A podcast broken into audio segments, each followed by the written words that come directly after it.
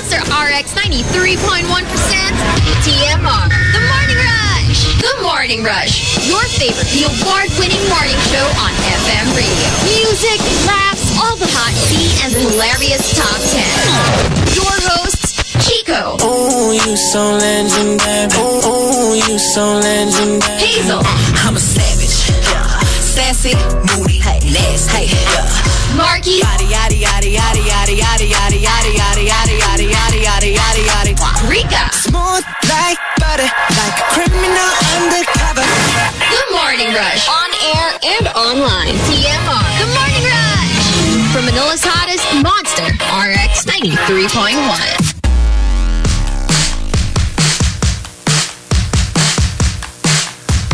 Monster RX 93.1. And good morning, everyone. Good morning. Happy Monday. We already posted the top 10, so now is the time to call for the wake up quiz. Yes. Eight six three one nine three nine three. Lots of cool prizes that we're giving away, but you got to join if you want a chance to win them.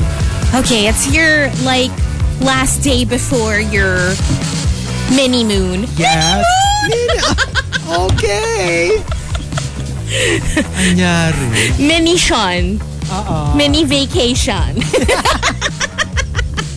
Mission.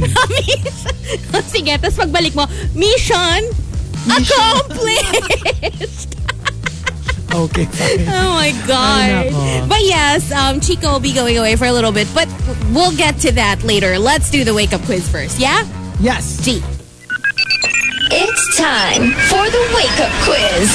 The wake up quiz on TMR. The wake up quiz. Five questions to wake you up. If you get five for five for five different days, you'll win a prize. Hello, good morning. Hello, good morning.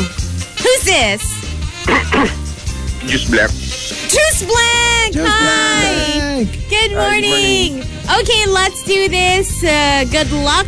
It is a Monday. I hope you get all the questions correct. And let's get started. Okay. Name one of the two boxers featured in the 1975 match known as the Thrilla in Manila. Muhammad Ali. Correct. The keyboard shortcut Control A does what? Select all. Correct. What is K on the periodic table of elements? Potassium. Correct. Which Gossip Girl star is married to Ryan Reynolds? Let's see. Uh, You know this. pass. Pass. pass. Which fairy tale is about a young girl and a big bad wolf? Uh, Little Red Riding Hood.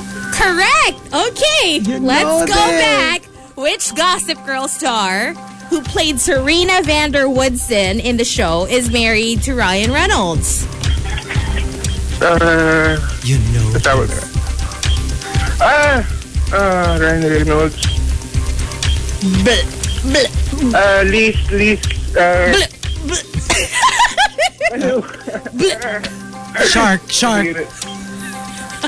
Di ba siya yun? Uh, uh, sirit na sirit. Oh. The correct answer is Blake Lively, but you got four for Oh five. my God. You were so close. Lantern. You were so close. You were so close. I know. And the but shallows, di ba siya yun? yeah. Oo, siya rin siya. Yeah. I was gonna say, yung, yung favorite, ano, favorite genre ni Chico, yung initials niya. Oh! BL! Oo Oh, nga, Blake no. Lively! Oh my God. Ah, but you did such a good job. You got everything else, so it's fine. Yeah, I good did for know, you. I did know the control A.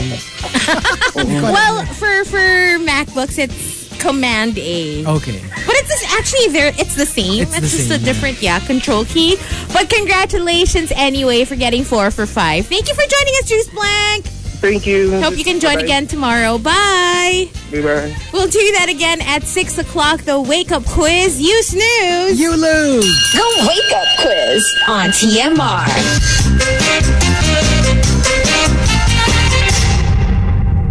TMR Top 10. The Morning Rush Top 10.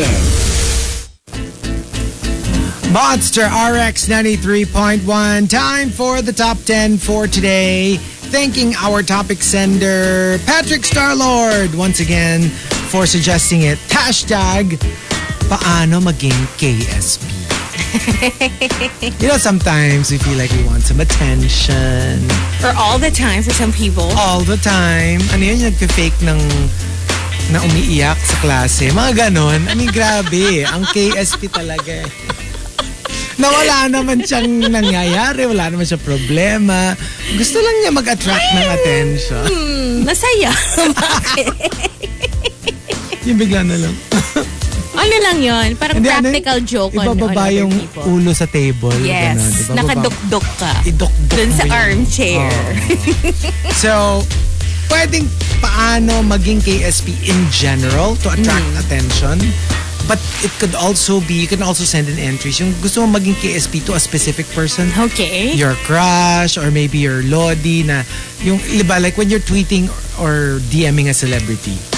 Parang what can you say? I'm sure you identify with this. Uh-huh. Parang what can you say with all these thousands of people trying to get their attention? Yeah. how do you stand out? And Oy! don't try anything. Napansin ako. Diba? Over the weekend, Oh. na-breadcrumb ako. Na breadcrumb She ka. replied. Oh, see? Yeah. Pero diba, parang sometimes it's so tricky because you're like, what can I say to like, to be different? Pero at the same time, kasi diba sometimes that's also a recipe for disaster. Yeah. You try to be different, ang labas mo, you're too fresh. Or Masyado too kang fresco. desperate. Too desperate, diba? So let's give you examples. Paano maging KSP? Todo message ka ng love and support kapag laos na or nasa lowest point sa career si Idol. Yung kunyari na-cancel siya or or wala lang. Kunyari talagang like wala na. Tapos na yung peak niya. Okay. That's when you make your move. Or wh- when people are piling on them. Yeah. Yeah. Biglang be the, that one voice na sobrang todo support. I'm sure mapapansin ka nun. Which was kind of what I did because, you know, LVP is kind of under fire for some comments she made about raising the minimum wage. But, Okay. you know, she was very much misunderstood Yeah. because, uh, you know, people will just read the headline, but they won't actually read what she said. Yeah. Like, they will take they, they will take a very short clip uh, of what she said, but not the entire thing. So anyway, uh, it's not like a lot of people are against her, but obviously a lot of people who did not read what she actually said Right. are turning against her. But a lot of people are also defending her, Okay. me included. And I didn't even think about my response, like because she, she seemed so frustrated over the Right. weekend. Her tweets were like, "Oh, like." I guess stupidity isn't the biggest crime. Like at some point, she was already Yeah. tweeting stuff like that. And so I just replied, and I didn't even think about my reply. Literally just replied, Yeah. like you know, answering A something. reaction, yeah. Kasi parang she was wondering, don't the w- why are these writers just writing crap? Don't they read like the whole thing or whatever? Parang ganon. She was like frustrated, right? So I just replied, and then parang super walang sip-sip, walang I love you anything. Yeah. I literally just replied, and she replied to me with a heart. Oh. I always just get a heart. Na emoji zone. Na-emoji zone ako. But at least, it wa- hindi niya nilike yung tweet ko. Nireplyan niya ako ng Nireplyan heart. niya, right. Which I would say is a step higher. Okay, She yeah. did reply to other people with words. And I'm like, why do I get a heart? Why can I have words? Yeah. She always gives me, maybe she loves me. Parang ano ah. Delusional. Para magandang song yan ah. Why won't you give me words? Ah, diba? Magandang title bakit, yun ah. Bakit puro puso, puro like, Oo. puro, you know, smiley, whatever. well, okay. it's better than, you know, not not being replied to. Siguro may ano ka, may, may Joe vibe ka. Kaya ayaw ka niya. Meron kang Joe vibe. Joe Goldberg? Oo. Hindi, Joe Biden. Oh, presidential Joe vibe. Coy. Parang no. Oh, di ba? And um, paano maging KSP? Stop replying to all messages and drop all calls. Sasagot ka lang pag worried na sila. oh. Alam mo yun, and especially if, kasi like medyo for me, this is not going to work. Because medyo mabagal ako mag-reply. so, um, if let's say, you're the kind who would Mm-hmm. immediately reply. Yeah, like can you imagine? Like they're trying to get in touch with you. Tapos hindi ka nagre-reply. If they try to call you, you drop their calls. Oh, man. Medyo nakaka, medyo nakaka-stress naman talaga yun. Yeah. Yeah, it would worry everyone. If I were your friend, I would, yeah, I would be worried. Yeah. And uh, paano maging KSP? Mag-post ng feeling sexy tonight. DM me if interested. Ay, Oh, hala. Hala siya. That sounds so. Hala siya. I mean, if it's your thing, right? Go Right? ahead. But it just. But- I'm sorry, it's a little cringe. Yeah. Mm-mm. Tsaka kasi it's like, everyone Exactly. gets. Yung parang it's not even like, it's not even like a, I don't know, specific to one person. Or like, why do you have to say that? Why don't you just post a thirst trap Yeah. and then wait for Mm-hmm. And see people who, to DM oo, you? parang- yeah, yeah, yeah. Just don't put DM me because it sounds so. Like, what is this? Like, is there an application process? Yeah. Are, are you going to the highest bidder? Di ba may Oh. ganong vibe eh. Pag par- it sounds like that. Okay. Pagka parang you're DM me. Di ba? Yeah. Parang very ano eh. Swipe up if you're interested. Parang may binibenta. Or very ano, like, bigla may magre-reply sa'yo, HM po. Ayun nga. Tapos sagot mo, DM. exactly. Um, paano maging KSP? Simple lang. Lumabas ka ng bahay na naka-gray sweatpants na komando. This will only work if your disco stick is impressive. If you're gray sweatpants king. Is that his name? Mm-hmm. And that does, you don't have to be that, but you know, in general, if Yeah. if you're a shower, then yeah, You're well Ah, Uh, that, endowed. yeah, that would be impressive. It would be sad if you wore gray sweatpants tapos wala kahit anong Anything, no wala, sign wala Diba? of at life, all. no sign of life, no Nothing. sign of life, Nothing exciting going on Walang down there. kalabaw sa bukid. Yung- Walang ahas sa damuhan. Walang ahas sa damuhan. Wali. Kapatagan. Oo, parang sad. And uh, one last example, paano maging KSP? Laging himatayin. Tuwing nandyan si crush, just make sure near enough siya para saluhin ka. Kundi, buko lang abot mo. How embarrassing though if hindi ka niya saluhin. Hindi saluhin. Kahit malapit ka pa. Like literally umiwa siya. oh God. Like he does not give a shiz. Tapos alam mo yung ano, syempre umaacting ka lang, 'di ba? So you you fake faint. You feign, Ah. faint. Tapos biglang, tagok, aray! alam mo yung, Which is most likely what will happen pag hindi ka na sinalo, sinalo. na booking ka pa na you were faking it.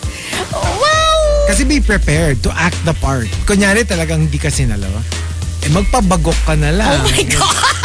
Grabe yung commitment mo sa role ah. You have to be... Hindi. Nakakahiya. Pwede namang nahilo ka lang. Di ba pwede naman yung nahilo ka but hindi ka naman totally But unconscious. you have to fall to the ground. Oh, but you can see aray kasi parang nahilo ka lang naman. Di ba? You're awake.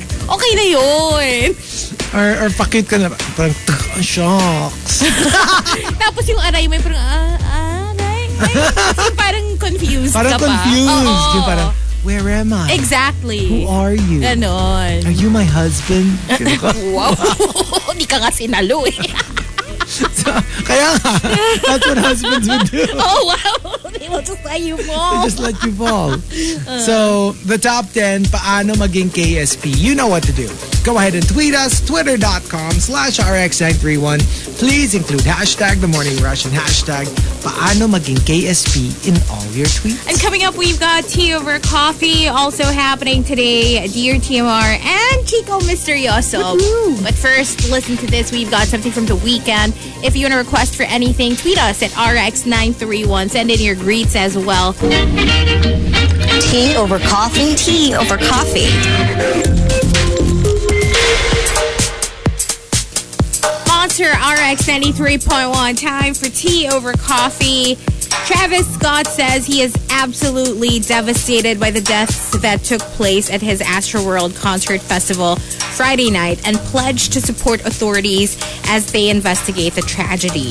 The rapper posted a comment on Twitter about 14 hours after eight people were killed and more than 300 uh, injured in what authorities initially labeled a stampede at the first night of the two day festival at NRG Park in Scott's native Houston. The statement said, I'm absolutely devastated by what took place last night. My prayers go out to the families and all those impacted by what happened at Astroworld Festival. Scott continued to perform while the tragedy unfolded, even when he apparently noticed an ambulance in the crowd. The event producers, Live Nation, have gotten slammed for what appeared to witnesses to be unprepared, poorly trained, and ill equipped medics on site. The singer kept clear of those issues in his statement as the investigation on what happened moves forward. He continued to say Houston PD has my total support as they continue to look into the tragic loss of life. I'm committed to working together with the Houston community to heal and support the families in need. Thank you to Houston PD, Fire Department, and NRG Park for their immediate response and support. Love you all. Yeah, this was. I was shocked when I uh, heard about this, and um, you know, one of the things that they were pointing out was like a good thirty minutes or so after the deaths were found out that you know the concert went on for thirty more minutes before they ended it, and they were saying in their defense, na parang we can't just like this will take a lot of communication Yeah. like alam mo yun, let's say let's say they finally found out that you know there were people who were killed. Yung parang kakausapin mo na yung ganito, and, you know, and they all have to like what do you call it? Parang agree collectively as a group na okay, we're going to end it na blah blah blah. Of course, people were saying, you know what? Even like news of one death, you should have just ended it right there. Kasi baka dumami pa. Dumami. Yeah, especially if it's because it wasn't like a a full on stampede. Hindi siya obvious. That's what they were saying. Unless you were at the front. Uh-huh. Kumbaga parang kasi when you see a, s- a stampede, it's like everyone starts rushing forward, right? Ito parang unti-unting like a like like a constrictor, like a boa constrictor. Okay. The whole crowd started going forward. Hindi mo na-realize na pipipi na yung mga like they Yung couldn't nasa breathe unahan. anymore. So he oh, like siguro from s- the stage, it didn't seem like it was anything out of the ordinary. But if you were down there, yeah, you would have like have gotten the breath crushed out of you. Okay, uh, there's been an update actually um, on page six, and it says here a needle wielding assailant suspected of injecting at least one person with a possible opioid may have sparked the panic that happened that killed at least eight people and injured 300 during uh, Astroworld. So they're investigating that, but that sounds scary. Yeah. Very, very scary. And it doesn't s- bode well for festivals like this. Yeah. You know, I mean, like we're just coming off of, you know, the the the horror of the pandemic, and alam mo yun parang di ba live live events really like were one of the worst hit with Mm-hmm. the pandemic. So something like this isn't really good. Kung kaya, just when we were bouncing back, Yeah, this is really scary. this is really scary. That's one of my biggest fears to be like injected with something and you have no idea what it was that they injected. Alam mo yun, yung parang pag super crowded, tas parang when you feel like a, a sudden prick. Oh my Yeah. god! And That's I such a like- huge fear of mine. Uh, not to mention, I was actually there during the infamous Bon Jovi stampede here in Manila. what happened? I was there. Uh, there was a stampede and there were people hurt. I don't know if anyone was killed or it was more of like injuries. Wh- where was it? There was, um, oof, where was that? It was pretty far away, like Manila. Was it like a an indoor venue or It was an outdoor venue, but there were a lot of like safety problems. Like there was a stampede at one point kasi parang they didn't open the gate to the um, to the field. So Okay. there, there was already a crowd. Tas hindi siya yung organized kasi nga field eh. Yikes. So, so there was a big crowd and I remember I was up against the gate. And when they started pushing, I was like, "Oh my gosh, I'm, I'm go- this is it. I'm going to die." Tapos nung when people started screaming, exacto, binuksan nila yung gate. So I Oh, tried to wow. like get like far from the Yeah. the surge, and uh, yeah, so that was scary. Oh, That, must was have been really so scary. tapos, during the concert, um, Bon Jovi, kasi parang there was a scaffolding in the middle. Uh-huh. People started to climb it. Oh People are not supposed to be climbing there to watch the concert. So, sh- he was like, He had to stop the, the song a couple of times And to tell people just to, to say, we're not Okay. going to continue with the show if you don't get down from Oh there. wow! And oh my gosh. it Was this like- at the peak of of Bon Jovi's I think so. I think so. Yeah. like career? Yeah. I, I, I would. I would think so. I didn't know you were a fan. Well, I, I I wouldn't say that I was a fan fan, but you know, it was Bon Jovi, right? Right, yeah. You know, uh, it was like they were one of the biggest bands at the time, so of course I would want to watch. And there were a lot of hits. so- And ano kasi siya eh, siya may rock concert. So Yeah, people were yeah. probably getting a little and it was really too rowdy. scary. So you know, this is this is bringing back memories because you know, like when people start pushing you from behind and Yeah. you're up against like an immovable object, like a wall, Mm-hmm. you're like, guys, stop pushing, and you know that they can't But there's hear you nothing anymore. you can't do and people were all pro people were probably freaking and the, out. and the but people pushing you from behind are also just being pushed by the people behind, them. behind them. And you Yeah. don't know, like, where do you scream? Stop pushing, because you don't, you can't really scream that loud, right? It's kind of like It was scary. It was really scary. yeah, any any occasion that has super daming tao, that's always a big fear. And you you kind of like feel like they're no longer individual people. It- They're like one mass hive mentality Di, already. di ba parang pag ano, pag feast ng Nazareno, Yeah.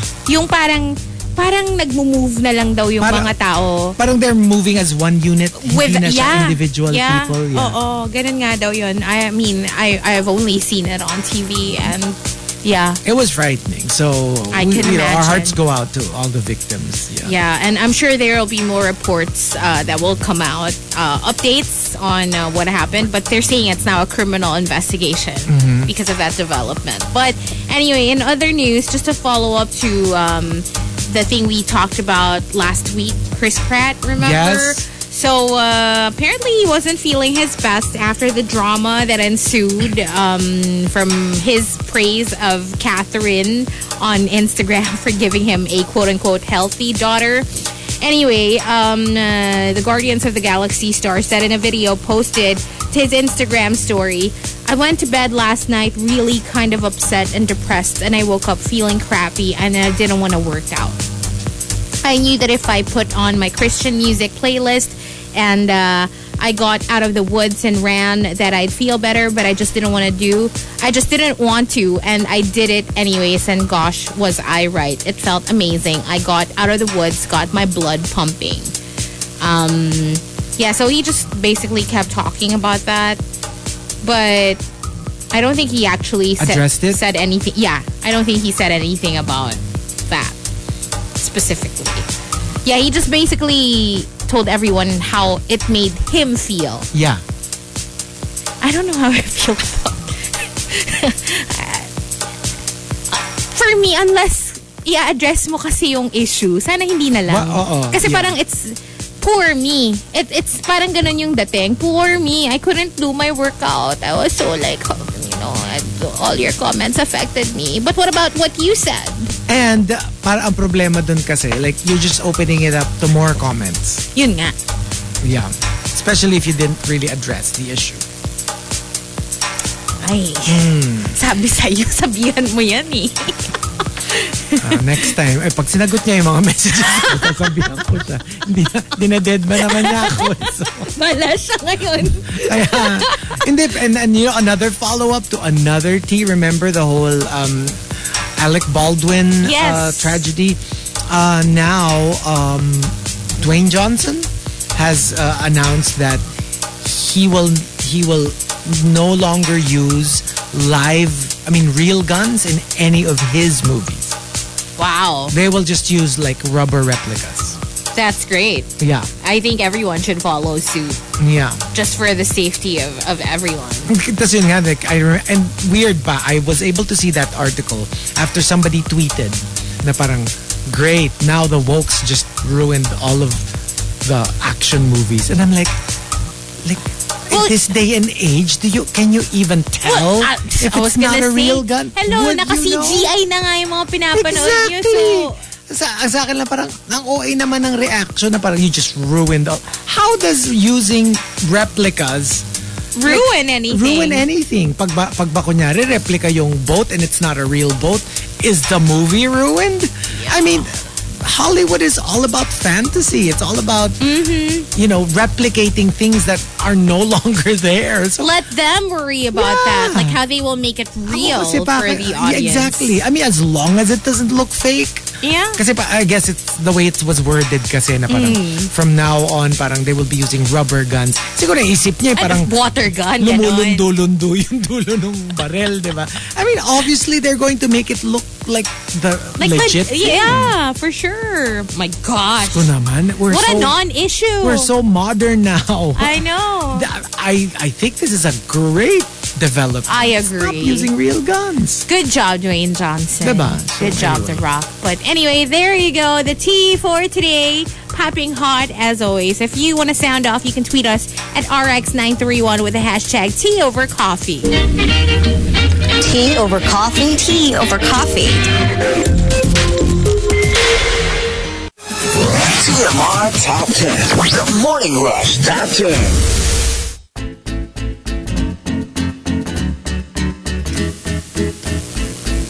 Monster RX 93.1. It's time for the top 10. But before that, let's just do some quick greets over Twitter. Hashtag RX greets. Good morning to Joseph or Otep the Dreamer, who's turning 36 tomorrow. CMH na daw sila ni Chico. Happy birthday to you, Otep the Dreamer. Also saying good morning to Ronaldo Quino. Chasing Charles. Hello to uh, Renz Rufil. We will play your request in just a little bit, so uh, watch out for that. Hi to the Caesar salad who says hi to Juan Ramiel. Uh, ooh, they met over the weekend. Nice. Uh, good morning to both of you. Hello to Juice Blank who says his BP shot up when we asked him about Blake Lively uh, during the wake up quiz earlier. Good job, Juice Blank, though. Good job for your four of five score earlier. Good morning to uh, Cindy as well. And good morning to, let's see who else is here. Susie, Archer, and Mama Juvie, Happy Pill, and Kuya Anthony, and Melai Supergirl. Good morning to you as well. Emo Fats also says, please greet um, no. Miss Pimo. Let's go with that. Oh, Itong okay. si Imo Fatsi. nope, you're not No? gonna get me. now try again. Dapat si Rika. Pag si Rika kasi. Mm, Try again tomorrow. Hello to Camino. And uh, good morning to everybody else. Chico, greet uh, Otep the Dreamer. Oh, Otep the Dreamer. It's his birthday tomorrow. Happy birthday. And he says you're going to be the same age na tomorrow because he's turning oh, 36. 36. Oh, that's cool. Pero siya legit. ah, okay.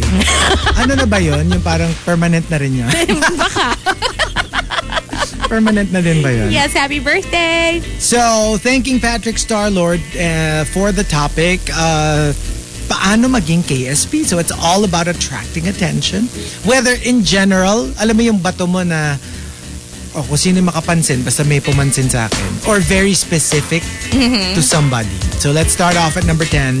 Coming from Archer Aguilar, yung may nagle-legit cry, tapos ikaw, lalakasan mo yung fake cry mo para mapunta sa'yo yung attention Contest. like like it's bad enough that you're faking your cry, but imagine like out crying somebody who's legitimately crying. That's horrible. You know, this happens a lot uh, in reality shows or mga competitions na parang, kunyari, bottom two. Um, the- it happened recently. I'm trying to remember. I think it was one of uh, the the franchises of RuPaul's Drag Race. Anyway, parang hindi naman siya bottom two. Pero like, it gets bottom three. Right, right. But then, you know, uh, that person was declared safe and then iyon na yung bottom two. But on the way back to to safety, humahagulgul siya.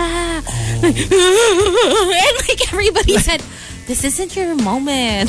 like, stop it. Wait until you're kicked out. Mas malakas pa yung iyak niya dun sa actual sa- Oh. bottom two. Yeah, so alam mo yun, everybody was like medyo rolling their eyes. Yung parang, oh, No, pero Drama No, queen. because it's true. Even if let's say, even if let's say yung bottom two ka nga, na one of you will be will be out. And it's not like a race where like it's going to be judged. Yeah. I get it. Kasi nga parang pag you tug at the heartstrings, it's possible that you actually are the worst. Pero pwedeng masway yung decision nung, Yeah. nung judges na parang nakakaawa naman to. Ito na lang yung pagstay natin. Or, you know, in, in a lot of these reality shows, pag judged na, they judge you on how much you want it Yeah. and not really on how well or how badly you performed. Hmm. But if you want it more, they'll give it to you. So yeah. Yeah. I don't necessarily agree with that kind of thinking, but yeah, that's But you have to be careful because you have to be sensitive to, you know, your competitors' emotions as well. yeah. Like, kunyari, bottom two ka, tas ikaw yung hindi natanggal. I know you want to celebrate, but try to keep it, you know, to yourself first Yeah. and sympathize muna dun sa natanggal. And then you can celebrate later. and a lot diba? of them slip. They're like, yes, Yeah. thank you. Tapos, Oh, I'm so sorry. Tapos Exactly. biglang Gear down. Biglang bawi. Yeah. And uh, number nine, coming from Arvs and Carbs, paano maging KSP during Zoom meeting, mag ka every time may magsasalita. So like literally, every statement, sasagutin mo ng humph. oh, so meron tayong ano tomorrow ha? Ano? And then uh, ano yung delivery natin? So, nakakairit. Okay ka lang. so annoying. Number 8 from Emo Fats. Paano maging KSP? Basagin ang family trip. Yung tipong kahit saan kayo magpunta, mag-inarte ka. Oh, I, I hate this so Family trip, trip with friends, trip with SO. Any trip really, pag maarte, parang ayaw mo na kasama. Tsaka ano eh, like I kind of get yung kunyari legit, yung kunyari um let's say na nadukutan ka and your wallet's gone. Obviously, I kind of like get it if you're not going to be in the mood anymore. Pero alam mo yung literally nag-iinarte ka lang, which is different from reacting to a legitimate like, Yeah. bad trip. I get it. Gets. I get it. Nakakainis eh, yung parang Uh, yeah, it ruins the fun for it everyone. ruins the whole mood. Yeah. Number um let me see here. Number seven from Camilo. Wa, gawin mong ringtone yung lambada clip na ginagamit ng mga truck ng basura tuwing umaatras What sila. is the lambada clip? Ganun ba yung tunog ng basura? I guess I've never actually heard it. Pero I never heard that. Well, kasi I've never really heard a garbage truck backing up if you think about it. Kasi like in our village, pag dumaan sila, obviously, pa-forward lang sila, di ba? Right. So- or they're just usually parked, right? And a lot of When the they collect trash. a lot of the trucks that I get to encounter, even on the road, ah, they have this Japanese thing going on kasi a lot of them are Japanese. Yung bigla may maririnig ka na, "Ah, arigatou gozaimashita." hindi ko alam. Hindi ko It's naririnig so yun, weird. ah. Like on the road, Oh, like wow. along EDSA, there are trucks na I don't know why merong sound. And I don't even uh, Oh. But obviously maybe I it's don't coming from understand. Hmm? your iPad. No, no, no, no, no. Like you, you know it's coming from the truck. Are Kasi it's you a Japanese sure? truck. Yeah. Maybe you're only pretending na galing sa No. truck kasi nahiya ka kay At saka Baby yung Will. sinasabi naman niya, legitimate, hindi naman like, eh, Hindi naman. Actual words, right? their actual Okay, words. fine. Yeah. and um, number six, coming from the super malas guy. Um, paano maging KSP? Kapag magkikwento, lakasan ng boses para rinig ng buong room. I really hate, this is really one of my pet peeves. I don't mind loud people who are just really loud. Yung, alam mong, malakas kasi sila magsalita. What I can't stand is, I don't, don't ask me how I know.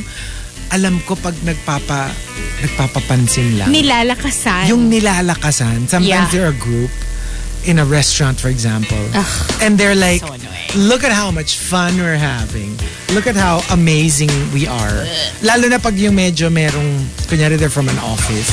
Tapos yung, yung parang gusto nilang i- i-brag yung, We're having so much fun. n- not just that, even yung, yung, h- how do you put it? Um, Whatever stuff they have going on in the office. Mm. in the office, yung parang yung Ay, yung ano nga, yung 3 million nga nung pumasok. Yung gano'n yung, ah, I can't. I cannot. Because I've experienced it. That's so annoying. Yung, uh, like literally, I rolled my eyes so hard, sumakit mata ko. you get what I mean? yes. Napaka-cringy naman kasi. Yung parang nagpapa, look, alam mo, napaka big time namin. Yung ganon, oh my gosh, I can't. Yung like, we're dealing with millions here. And Yeah, that's that's I super can't. super I can't. annoying. Number five, coming from uh, I'm Not in the Mood. Paano maging KSP? Oh, I tell you, this always works. Mag-send ng tampo entry sa TMR para mabasa ni Chico yung entry. It worked. See? it worked again. yung mga, di na nga ako i-entry, di naman binabasa ni Chico. Basta any parinig entry. Any parinig entry makes it. Number four, Call Me RB says, paano maging KSP? Gumawa ka ng issue na pag-uusapan ka. Tapos pag nabisto, umakto na ikaw ang biktima.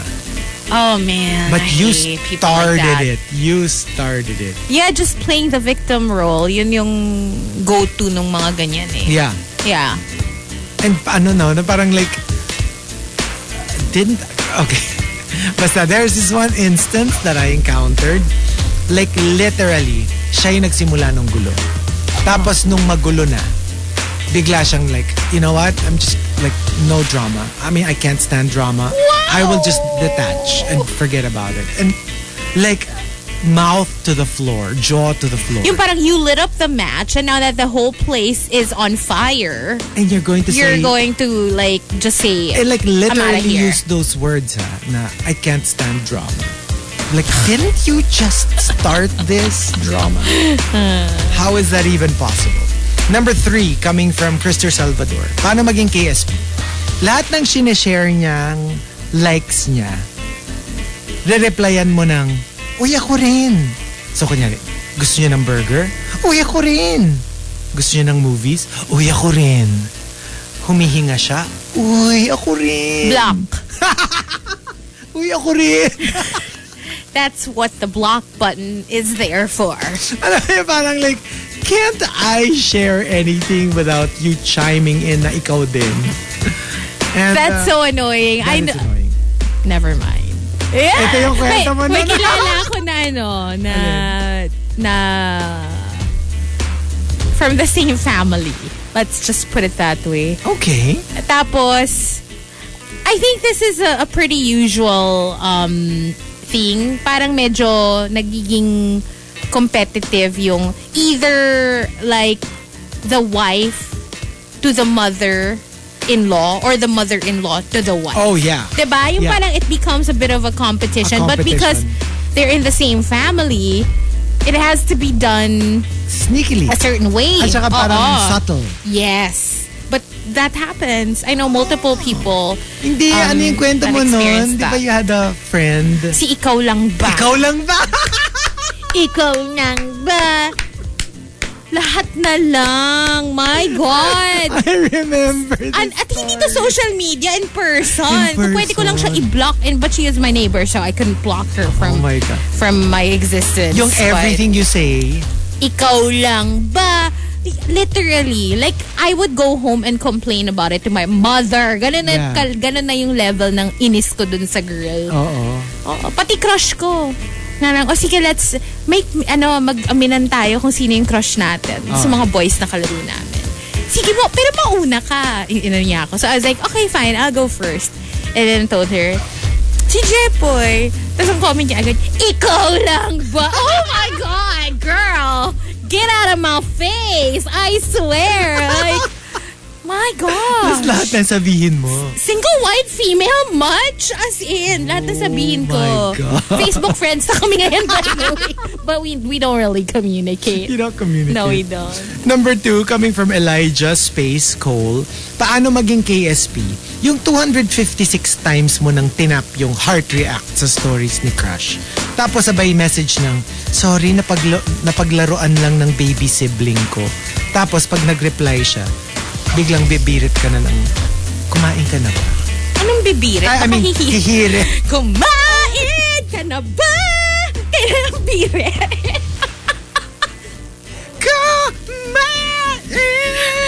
Kana ba? That's so Boy, pilit ka talaga. Just, I can't, I can't. Humihirit ka. Bumibirit? Ah, Ano, musical Ay, ba to? nako. And the top, paano maging KSP, comes from Love Army PH. Love Army PH says. Patayin mo bigla yung wifi connection sa bahay nyo. Sabay sabi ng, Huy, bakit walang internet? Annoying. Kakainis. Ah. Yan yung useless KSP. Oo. Alam mo yung literally, you just wanted to like be the center Get everyone's of attention. attention. Yeah, yeah. Oh, that is so annoying. And can you imagine somebody like finishing a thesis or a report? Tsaka pati sa'yo, be, parang inconvenience siya sa sarili mo, Yup. diba? It's an inconvenience. Why Yup. would you, why would you even? Right? So, there you go. That's what we're looking for. The top 10, paano maging KSP. Send them all in. Go ahead and tweet us. Twitter.com slash RX931. Please include hashtag The Morning Rush and hashtag paano maging KSP in all your tweets. Dear TMR. Monster RX 93.1, it's time for Dear TMR. Ooh. Checking out another letter sent to us via our email address, uh, rx931tmr at gmail.com. And today we are reading a letter sent in by John. John. Yes, John. John Kamagaling. John tayo. John tayo. Dear TMR, you may call me John. Please don't mention my whole email address. Thank you. No worries. Okay. I was so happy when you read my dream slash entry for Chico Misterioso. Lol, Chico said I might see something in my past that threatens my current situation. Parang swak siya sa akin kasi marami akong regrets. Mga bagay na di ko ginawa agad noon, kaya ngayon parang tiptoeing in the dark pa rin ako. I don't want to go into details. Long story kasi. But good job! Thank you, TMR. Please Oh. continue continue reading my letter slash email. I've been listening to TMR since 2011. I was still in college then. I remember nag-celebrate pa sila noon ng anniversary sa TCBTL. Okay. Oh, CBTL! Ah, nakakatuwa. And yes, naabutan ko pa yung classic na Chico and Del era ng TMR. Then Gino came to the show and the rest is history. Gusto ko ngang pakinggan yung mga 1996 to 2011 episodes. Kaso wala akong makita. Hindi complete yung nasa internet. I wonder how the show was during the 90s. Now I'm a registered and licensed professional. Imagine, from being a college student hanggang sa makagraduate, makapag-work, makapasa ng board exam, kasama ko ang TMR. Malapit na rin akong ikasal. Please say hi to my future wife. Buti na lang may podcast kaya nakakapakinig pa rin ako ng show kahit dito na ako sa SG nakatira and nagwo-work. One day left the show, I thought I wasn't gonna listen to the show anymore. Ganun din ang umalis si Gino. But the show is just so refreshing that I cannot resist uh, listening to TMR. Thank you. Um, merong mga times na gusto kong sumali sa conversation um, to share my input, ideas, opinions, but I couldn't. Lol. Always, John. Well, you can always, you know, just Twitter. yeah, tweet us or you can email us. You can participate via email now that we have that email That's address. true. You Just can like join. now, you're participating. Exactly. Right? And Oh, we but appreciate it. that's so sweet. That's so sweet. Thank you very much. ano siya, laking TMR. I know, right? But let's not focus on that. I really appreciate all of the mga mga stories of how you used to listen and still listen after all these years. But let's not get into the details. Ilan na ba yung mga napalaki mo? Sa, Eh, madami. pa yun. madami yun. bet. I mean, not to brag. not to brag, Oh. but I've had my fair share. okay. Mm-hmm. Care to share? No? I was like, what's your body count? Care to share? Care bear? But thank you, John. We Thank you, appreciate John. it. And we hope that you're well and you're safe uh, in Singapore. Stay Thank safe. you na after all these years, I'm John ka pa rin. So, Thank you, John. Tapos Ah, malapit na siyang ikasal. John, John, John, John. John. John. Ay, anyway. Let's end it at that. May nagsisi siya. Ah, nagsisi ako dun. Bakit ako sumali? But thank you. And Thank if you. you. guys want to reach us, if you want to send us anything for a Dear TMR, it doesn't have to be a letter. It could be a question. Could be like feedback or whatever. That's true. Just email us rx931tmr at gmail.com.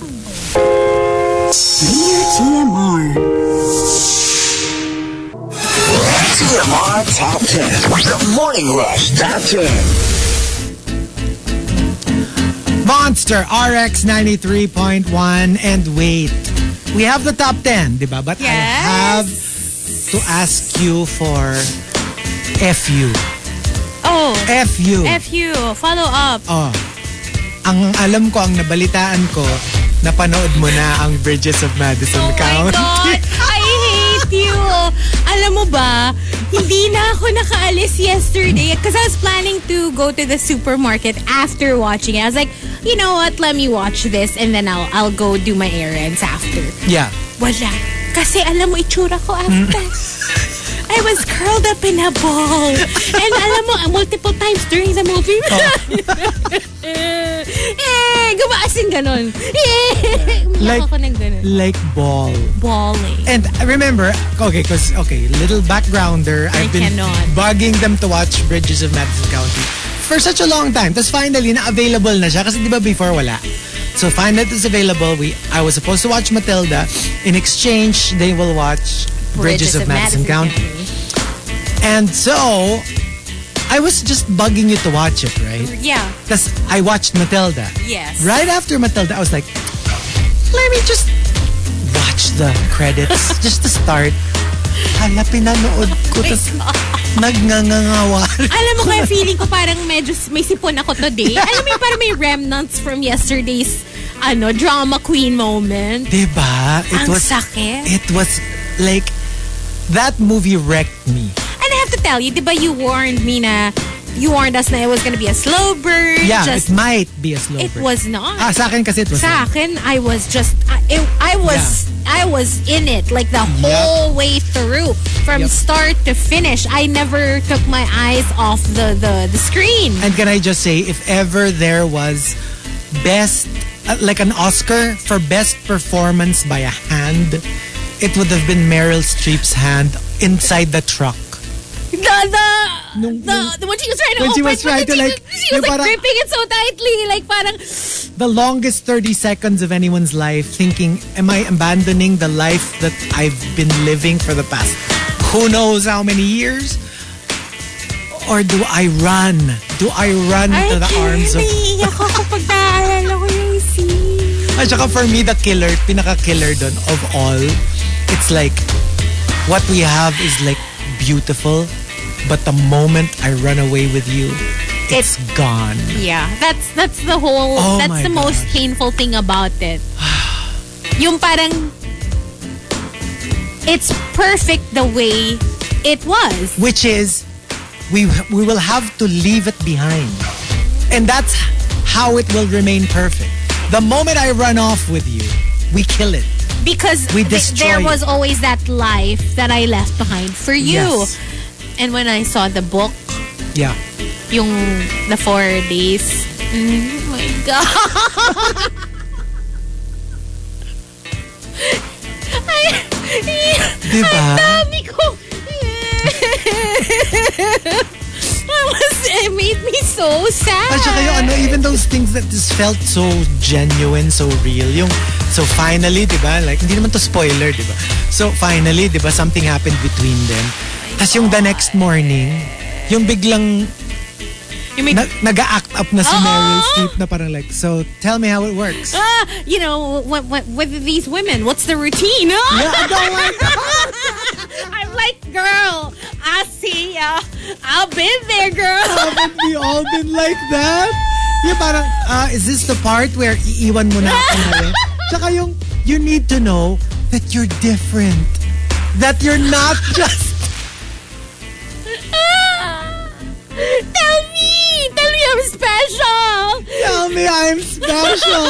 I'm not some random like Hookup. you know hookup, some some one night stand. I'm not just a dot on your map Yeah. of different women. So Alam mo tell yun? eh? me, tell me I'm different. Alam mo yung sobrang parang ang defensive, ang passive-aggressive nung ano I niya. love that. I loved how she handled And it. I love the part where um yung may may tumawag and Yeah. Mm-hmm. then chinichismis sa kanya yung about Clint Tapos Eastwood. nilagay- oh, that part! Tapos nilagay niya yung hand niya sa shoulder ni Clint oh, Eastwood. yes, Tapos yes, si yes, Clint yes. Oh naman, like, should I hold her hand or should I? God. I swear to you, I swear to you, the restraint! ang ganda, ang, Ang ganda. gando. Thank you for, Sabi ko for sa inyo. making us watch them. Pagtsagaan Thank niyo you. lang. At saka, eh. alam mo yun, grabe. Ay. Ang ganda talaga, super. It's, it's a beautiful, Oh, but they beautiful movie. they did cut the the in the original movie. Uh, they showed Meryl Streep like fully fu- full oh, frontal. whoa! Remember that like dito parang it was just like her under boob and her belly. Uh-uh. In the in the actual movie, she will be standing in front of her mirror. It was a big um brouhaha in the Philippines kasi they they um they gave the movie an X rating An X-rating. because of that scene and they were saying either you cut it out and we'll give you like a lower rating if you keep it in it'll be an x rating and people were like how is that an x rated movie how is bridges of madison county an x rated movie Oh, that's ridiculous. yeah yeah it was But- it was a big uh s- you know like like it, it- people were talking about it like anything So, kaka, ano niya lang, kaka-add niya lang to the Netflix Yes. Philippines library. yeah like like this month or last month Oh, I see. Oh my God. I, would, I swear to God. I swear, it's such a. If you haven't seen it, do yourself a favor. I would watch it again. It's so good. I mean, I, I wouldn't mind watching it again. At saka And- alam mo yung ano, gets mo yung, di ba usually pag mga ganyang movie, yung, y- yung buma one-liner, yung mga, ito kasi parang it feels like, they're so memorable, they're so quotable, but you don't feel like, with the exception of ano, one line, yung, this kind of certainty comes, comes but, once in a lifetime. lifetime. Yun, buma one-liner yun. Pero everything else, it feels like real people will say it. Tapos yung ano Like, yun, it yung, feels like real dialogue. I don't wanna need you because I can't have you. I swear, I swear, all the lines. And it's it's the kind of movie that you really have to pay attention to Yeah. because of all the nuances and the like the way they deliver the lines, the, like the little facial exp. Alam mo, sobra siyang sm- it- it's in the small details It is. that make the movie so wonderful And that Oh, as that, a whole. that scene where she was in the bathtub and she goes and it and it dawned upon me. He was just in this shower taking a bath just a few moments ago with the water running Yes, His oh, body. Shiz. I'm telling you, like I haven't watched a movie so poignant in like a long time. It's just wow, and it's such a it's such a mature movie. down. It is. It like really you have to is. be I I guess you won't appreciate it as much kung medyo you're too young to Yeah. understand But what if that's you about. haven't been through life yet. Yes, yes. Pero pag yung medyo marami-rami ka ng napagdaanan, grabe yung effect ng Oh, movie. Iniiyak na naman ako. Ay. I promise you. I swear. Guys, you have to watch it. I know that a lot of people usually check out the stuff that we talk about on the show. Like, you know, I know some a lot of people watched Matilda because Yeah. you mentioned it. Yeah. Like, somebody even tagged us na, bumorder siya ng chocolate, Chocolate. cake. Kasi nanood siya ng Matilda because of Bruce us. Bogtrotter. Yes, tapos nilagyan niya pa talaga ng name ni Bruce yung cake. Ang Oo. cute. So, please watch Bridges of This Madison one is like County. I tell you. Ah, naiiyak Tapos, di ako. ba? Like, I was like, i- it's not one of those Meryl Streep, Sophie's Choice, uh, na sobrang flashy. Ang quiet ng performance niya. Yeah. Like, wala siyang big breakdown scene or anything. Pero, it was tectonic. Her, her subtlety, her her restraint was amazing. Hindi. oh. Those little things, no? Yung pag pinapagpag niya yung apron niya, pag Mm. it seemed so real, so authentic. Yeah. How how old was she when she filmed that movie? Ah, ano pa naman siya, you know, I mean, not not too old. Like she was still, because this was in the 90s, if I'm not mistaken. TBH, if I had one critique, it would be I felt like the the children, the grown when they Yeah. were grown up. That Yeah. that felt a little um parang you, you could have done without that Without it. Mm-hmm. part for me. But I guess it, it ties the whole thing together and especially um like the stuff that well basically the whole story. Diba? Yeah. Yeah. nanggagaling kasi yung yung reason why we're retelling the story pretty much. This was supposed to be directed by somebody else. I forgot kung sinong big time director. Bruce Beresford. This he was the original director. Tapos when sila Steven Spielberg, kasi si Steven Spielberg ang producer nito, met up with you know other directors and the screenwriters. They were the ones who put the the children's part of it na magiging na magiging flashback yung story as opposed to a regular like from beginning to end Yes. story na walang modern setting. Tapos si Bruce Beresford didn't want that, you know, kids part Okay. of it. So he left the project. Tapos, yun nga, they decided, why don't you direct it, Clint? Dapat star lang siya. Ah. Tapos, inoffer sa kanya to direct the movie. And would you believe, like, action star Clint Eastwood could come up with something as emotional and tender and romantic like this? And he was perfect for the role. he was perfect for the role. He was perfect. Meryl was perfect. Yep. The husband was perfect too. Like Believe it or not, okay, la- another tip. Ano na to ha? Naging, naging watch list, naging uh, OST. Um, Steven Spielberg did not want Meryl Streep to be the star for this film. why? Like, he just had so many other actresses in mind. Tapos, you know who fought for Meryl? Who? Clint. Oh my god. He insisted. He said, I will not do this movie without Meryl Streep. I can't even imagine anyone pulling that off Yep. the way that Meryl did. So many other actresses gusto nila sana for this role. My god. I Right? swear that scene talaga in the car. Oh, that's it. That that was like the climax of the whole movie. for Tapos me. yung ano, tapos yung nung nakita nung husband niya na umiiyak siya na parang, "Wha- what's wrong with What's you? wrong, Sabi niya, Franny? tapos sabi niya, just give me a minute. Tapos yung Tapos ayaw yung sa- umalis ng truck ni Clint. Yeah. Oh my god. Tapos yung, yung pagdating niya sa house, she just had to find a little corner where she could just like let it all out. And like, imagine you're letting go of like pretty much the love of your life. the love of your life. Tapos yung the last scene na parang, I gave my family my whole life. Now I want Now I want to, what I, I want What to I- give to the rest of me. the rest of me. Whatever's left of me. I can't. Perfection. Anyway, Perfection. The top 10. Um, paano maging KSP? Let's start off at number 10 from Juice Blank. Itag ang mga kaibigan sa post na wala silang pake. Make sure lang hindi si Hazel kasama dyan sa, dyan sa mga itatag. mo. Mamablock ka. Mabablock ka talaga dyan. Number 10, I mean number 9, coming from Arvs and Carbs. Paano maging KSP kapag may nag-raise ng concern ah, sa office, lagi ka mag-butt in with, I don't see that as a valid point. okay. Medyo ano ah, medyo basag trip ka ah. At basag ulo. Basag ulo ang Basag mangyayari ulo dyan, yan. away. Number 8 from Christopher Salvador, paano maging KSP? Magpalit ng shirtless profile pic bago mag-send ng top 10 entry. For sure, babasahin ni Chico Garcia ang entry mo. Hoy, hindi totoo yan ha. Ang Depende daming- pa din. Depende pa din. Oo.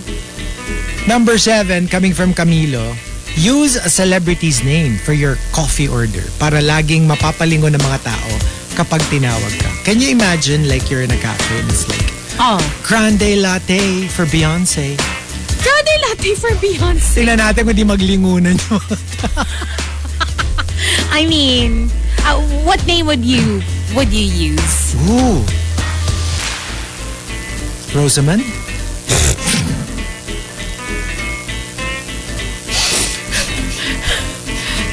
Grande latte for Rosamund Rosal. Rosamond? Grande latte for Rosamond. For Rosamond Gutierrez. Ano yung triplet? Alam, biglang andito na si Marky. Huling-huli. Bakit ba? Ay, sa gusto ko ganun yung delivery ng kape ko Rosamond eh. talaga. Ah, it would be, it would be nice. Parang you know how when celebrities check in sa mga hotel, they use a code name. A code name, yeah. Diba? Parang ganon. So wait, Marky. Marky, are you here? Oh, yes, I'm here. So ano ka na? Nakalaya ka na. Parang yes, I'm preso. out of that quarantine. Oh my gosh. Wow, that was like, that was tough. You know, I, I've really, I've really heard people say, um, yung, k- kasi if you're like, um, if you're a returning Filipino from abroad, you really have to do that quarantine. And they really say, when you don't do it like at home, where you have everything that you need, it really feels like prison daw. It does. Oh my gosh, even if the hotel room is so beautiful. and Exactly. everything is No, so exactly. nice, Yeah, yeah. But if you're in like four, four, like in the middle of four walls and you can't leave, How many days? only to get the it's, it's five days Five but days. still it just feels like a short stint in Na, prison ano na yan ha? Na- this was shortened in the in the peak of our Diba pandemic. 14 before? 14. Can you imagine Marky staying Yeah. 14 days?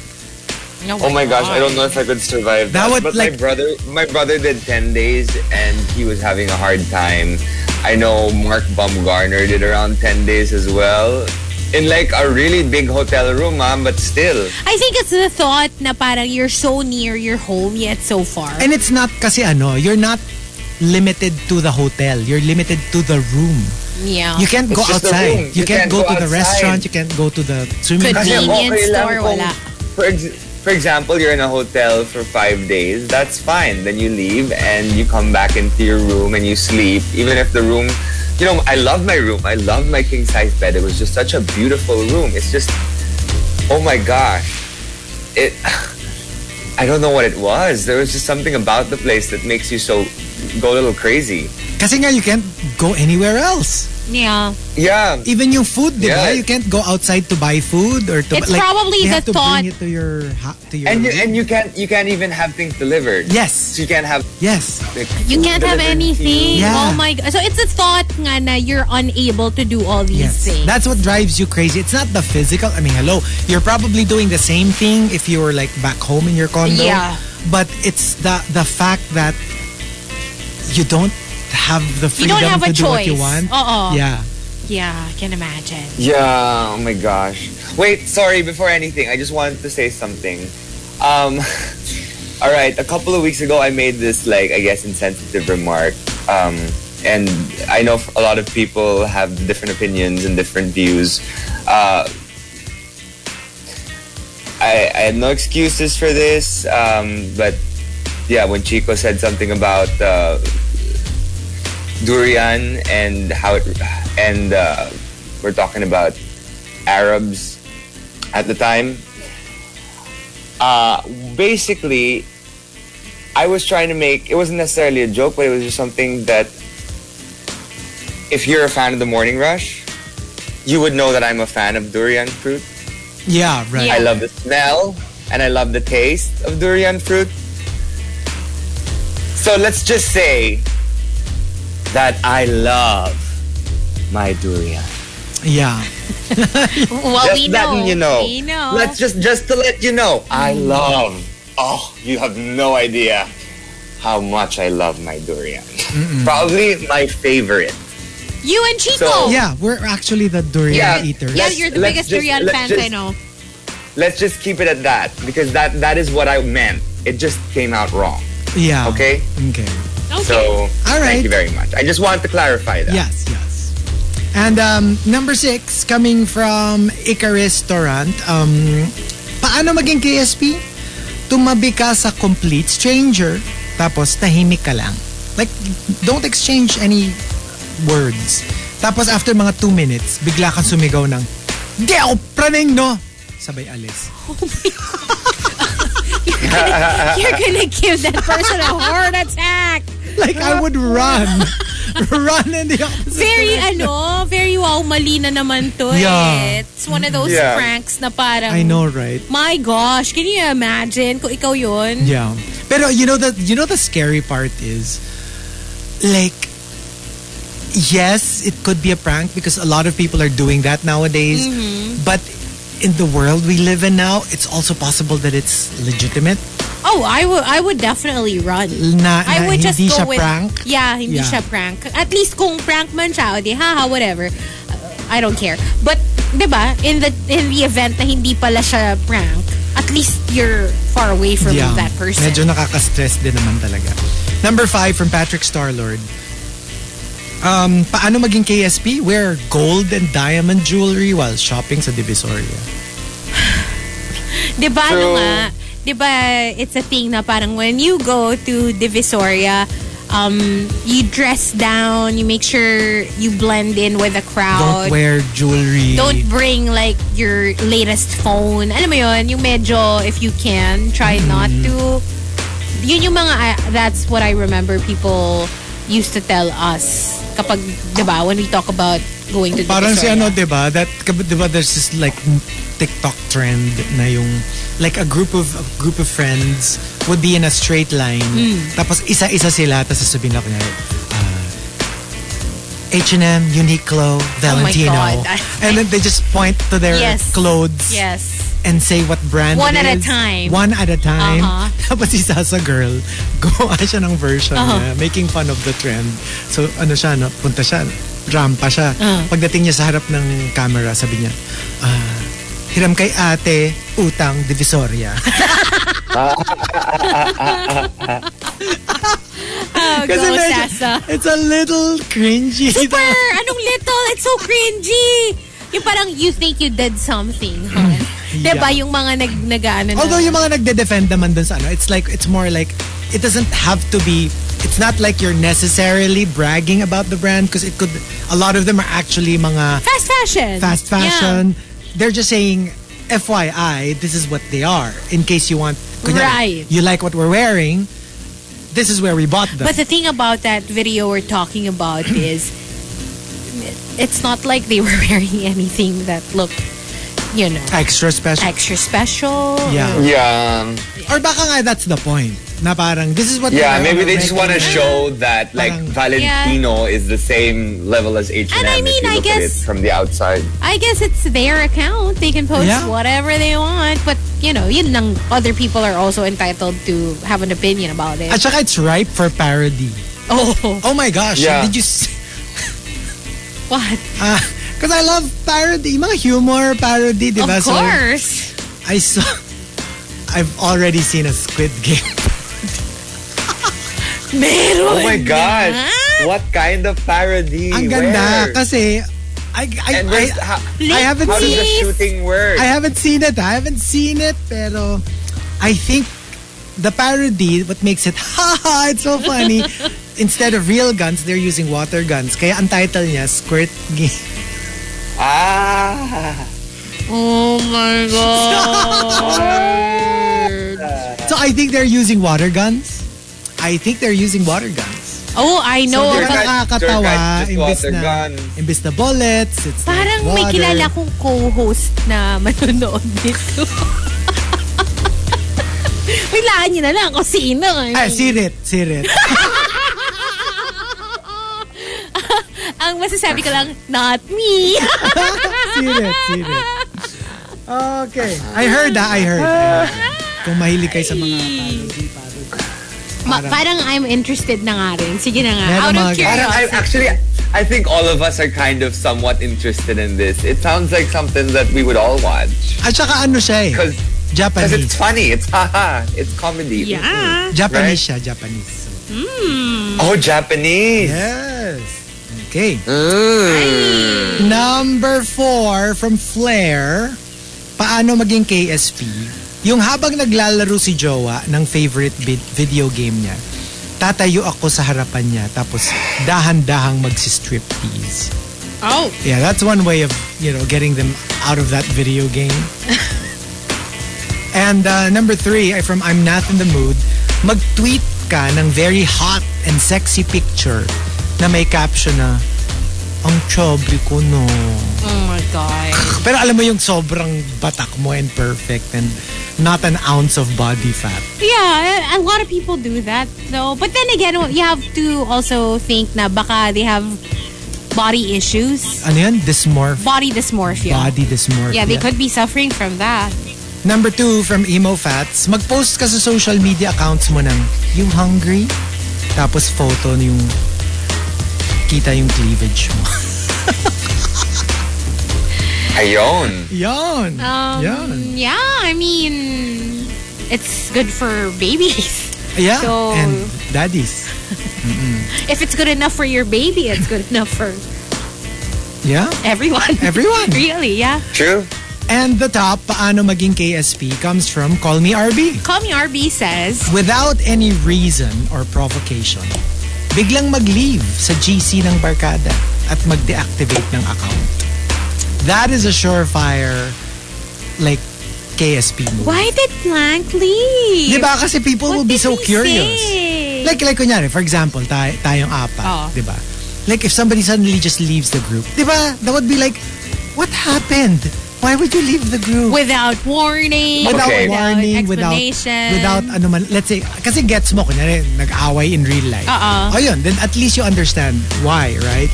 Pero yung kunyari, nothing, like everything is normal, tas biglang leave. Okay, okay, okay. When it comes to work or friends, I don't do this. But when it comes to Pokemon, all the time. You just leave. So it- Yeah. Tsaka If in I and find out. out- Tsaka in and out. Like, magli-leave siya, tapos babalik, tapos magli-leave, tapos Ah. babalik. Ay. Because if I if I find out someone in the group has done me wrong, bitch, I'm out. And you won't even call Because them they're out. not close. Some aren't close friends, kasi.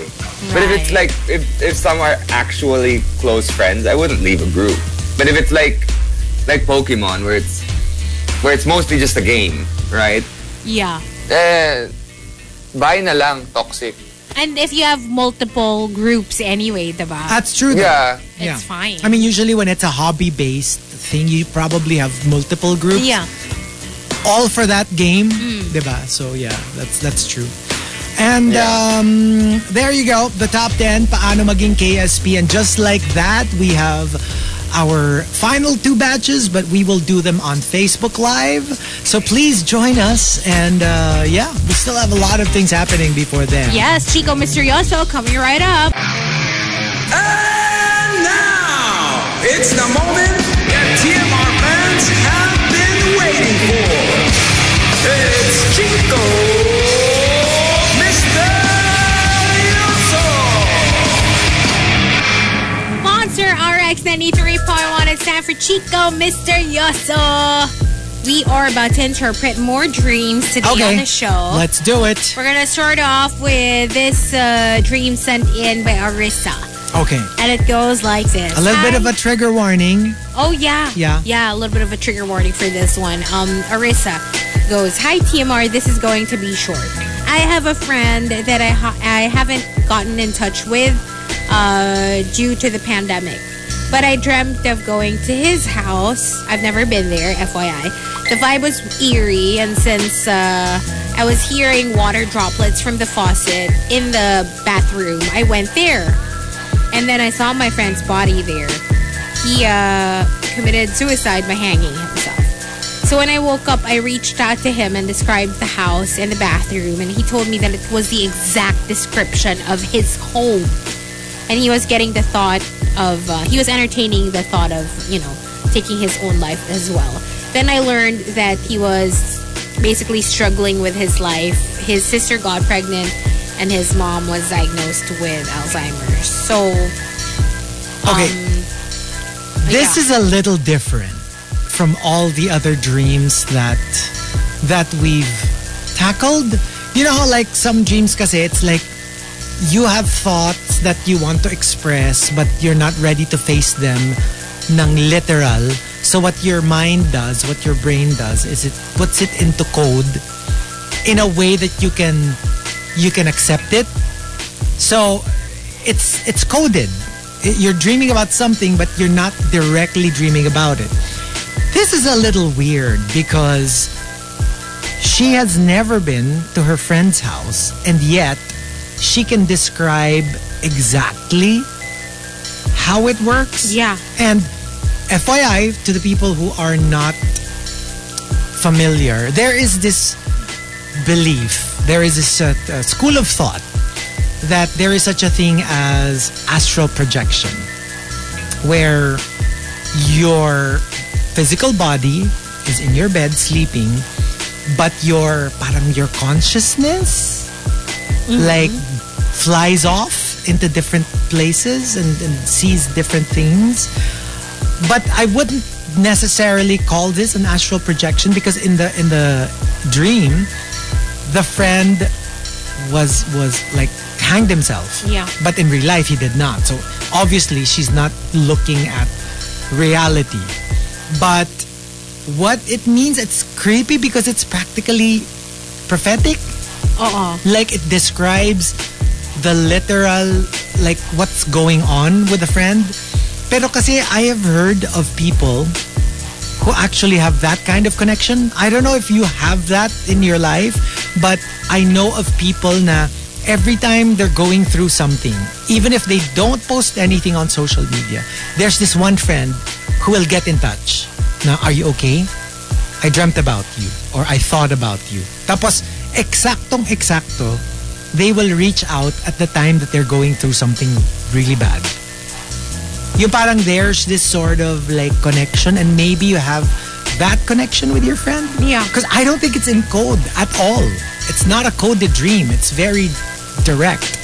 So you're you're basically you describe everything that your friend is going through. Mhm. So I have a, I have a feeling this is a a different kind of dream. It's half prophetic, it's half astral travel, it's half connection with your friend. It is very It's it's uncanny to It's- say the very least. it's very unsettling. Yeah. Let's put it that way, right? uh, Kasi nga, Parang parang it's almost as if you were able to read your friend's mind. yeah. Yeah. So I don't think it's a regular dream. Yeah, it's a little um, difficult to just to just put it like with those other normal dreams of yun nga, your friend dying or yung mga ganun. Parang it's more ano eh, it's, like- it's it falls under mga unexplained phenomenon. yeah. Kasi how can you describe their house if you've never been there? And you haven't seen it exactly. I mean, literally, there is no explanation for that's it. super strange. I mean, other than you can astral travel or, again, that you can see inside your friend's mind. Okay, but like just to give you the popular interpretation for it, um, to dream of your friend's suicide um, is a sign that something will end soon. This can be your job or your relationship with your friend. Uh, the desire of your friend to die is an illustration of his feeling towards ending something in the waking life. Mm-hmm. You're probably yearning for independence, but some people will think that you're deserting them. In some instances, it can also represent the changes in your desires. Now, this will not necessarily be a negative thing, but I have to say, I think you did the right thing by reaching out to your friend Exactly. immediately Exactly. after having that dream. At saka, ang, the thing though is, remember, yung ganyan, di ba, na parang it could mean something ending in your life if it had nothing to do with a friend. Gets? Kunyari, naginip ka lang. Na kunya, for example, if I dreamt this of you, Aha. let's say in my dream, you hanged yourself. But then, hindi na, wala ka namang pinagdadaanan, then this interpretation makes sense. Probably applies. But in her case, it was exactly what was going on in the friend's life. It, it's a, it's a, That's so str- you're so more connected than than you think. you think, yeah. So And, and di ba some people have a gift na ganyan? Yung parang Yeah. they, they're kind of like prophetic in a, in a way that... I mean, Clairvoyant. clairvoyant? I don't know. Ah, damn. I so, mean, yeah, that's a little special. I mean, it's kind of like weird to interpret because there's no interpretation. Yeah. Your dream was on point. Your dream was literally what your friend was going through. But just you know, just maybe keep talking to that friend. Oh, keep yeah. being there for that friend. And um, yeah. And if you feel like you're not, um, what, what let's say your your little chats are not enough, maybe you encourage your friend to seek professional professional help. Yeah, definitely. Um, but yeah, um, we wish the best for your friend and for you as well. Wow. Yeah. Okay. Um, but that's it for this round of Chico Misterioso. We'll do another one a little bit later on before we go live on Facebook. More music. Killer music. Monster RX 93.1. Now, it's the moment that TMR fans have been waiting for. It's Chico Misterioso. Monster RX 93.1, take two for Chico Misterioso today on the show. Yes. And uh, this time around, we are reading this email sent to us by Jacobo. Okay. Okay, so Jacobo goes, Hello ka, vibration! Hello! Mali ka naman, Jacobo. Ikaw, vibrations yung ginamit niya. Dapat Legit, eh. vibrations. Oo. Yun yung kay Chico Misterioso. baligtad. Baligtad ang mundo pag si Chico Misterioso. I've been meaning to write, but I've been kind of lazy lang. I have a general idea of my what my dreams are about, but I just want the great Chico Misterioso's own take on it. Okay. So, here it goes. It's kind of a recurring dream. When I was way younger, um, like toddler, my dreams Okay, okay. Dreams as a toddler, I guess, was that I'm usually a rabbit and I'm always being chased by a huge snake. When I grew older, like mga adolescence to early adulthood, it shifted to me having my cell phone snatched in different uh, scenarios and by different people, ranging from trike drivers, random passersby in a footbridge or on a footbridge, um, minsan sa bus or sa lisigangs. Most of my dream ends up with me not being able to retrieve my phone and me just going after the perpetrator, which results in me uh, waking up from the dream and checking if I still have my phone or sometimes mahahabol daw niya yung thieves and then they would engage in a fight and then magigising na siya. Either because I punched someone in my dream um, which, you know, sometimes in reality makes me punch either a wall or like whatever was like beside me. Oh my gosh. on the nightstand. Sometimes the person I'm sleeping with, but I still wake up unable to actually uh, retrieve my phone. Anyway, and then the most recent one, I dreamt I was just using my phone and it suddenly became too hot uh, that I jolted and the phone landed on the bed and it started to catch fire and then I ended up crying before waking up again. Okay, medyo labo-labo yung scenarios. Okay. But I guess ikaw, where do you want to focus? Chico Okay. Misterioso. Kasi I see I see two elements here. Yung isa yung that you're a prey to a predator Yeah. and the second is the phone. Pero to a degree parang Parang medyo secondary lang yung phone eh. pa, It's tsaka more- parang pareho pa rin because remember when somebody steals your phone, you were you were there was a predator, the thief. Yeah. So for me, pag yung kunyari like you're a rabbit, tapos kinain ka ng snake or hinahabol ka ng snake, you probably feel you probably feel under attack. Uh-huh. Yung you're you're under siege. Yeah. Just like, you know, when a herbivore is being chased by a carnivore, Mm-hmm. yung you know that that fear of being hunted.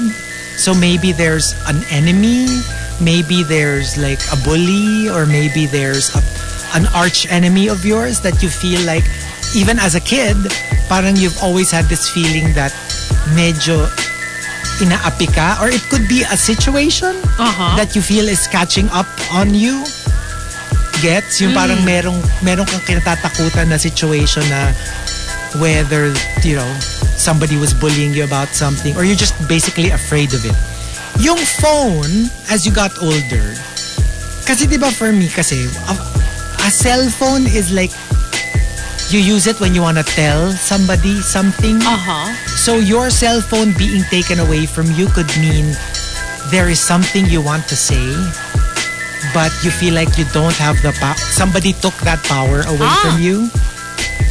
You're Yung pa- unable to communicate. You're unable to communicate something, so maybe you want to tell someone something, or maybe you feel like you are being stopped from telling your truth.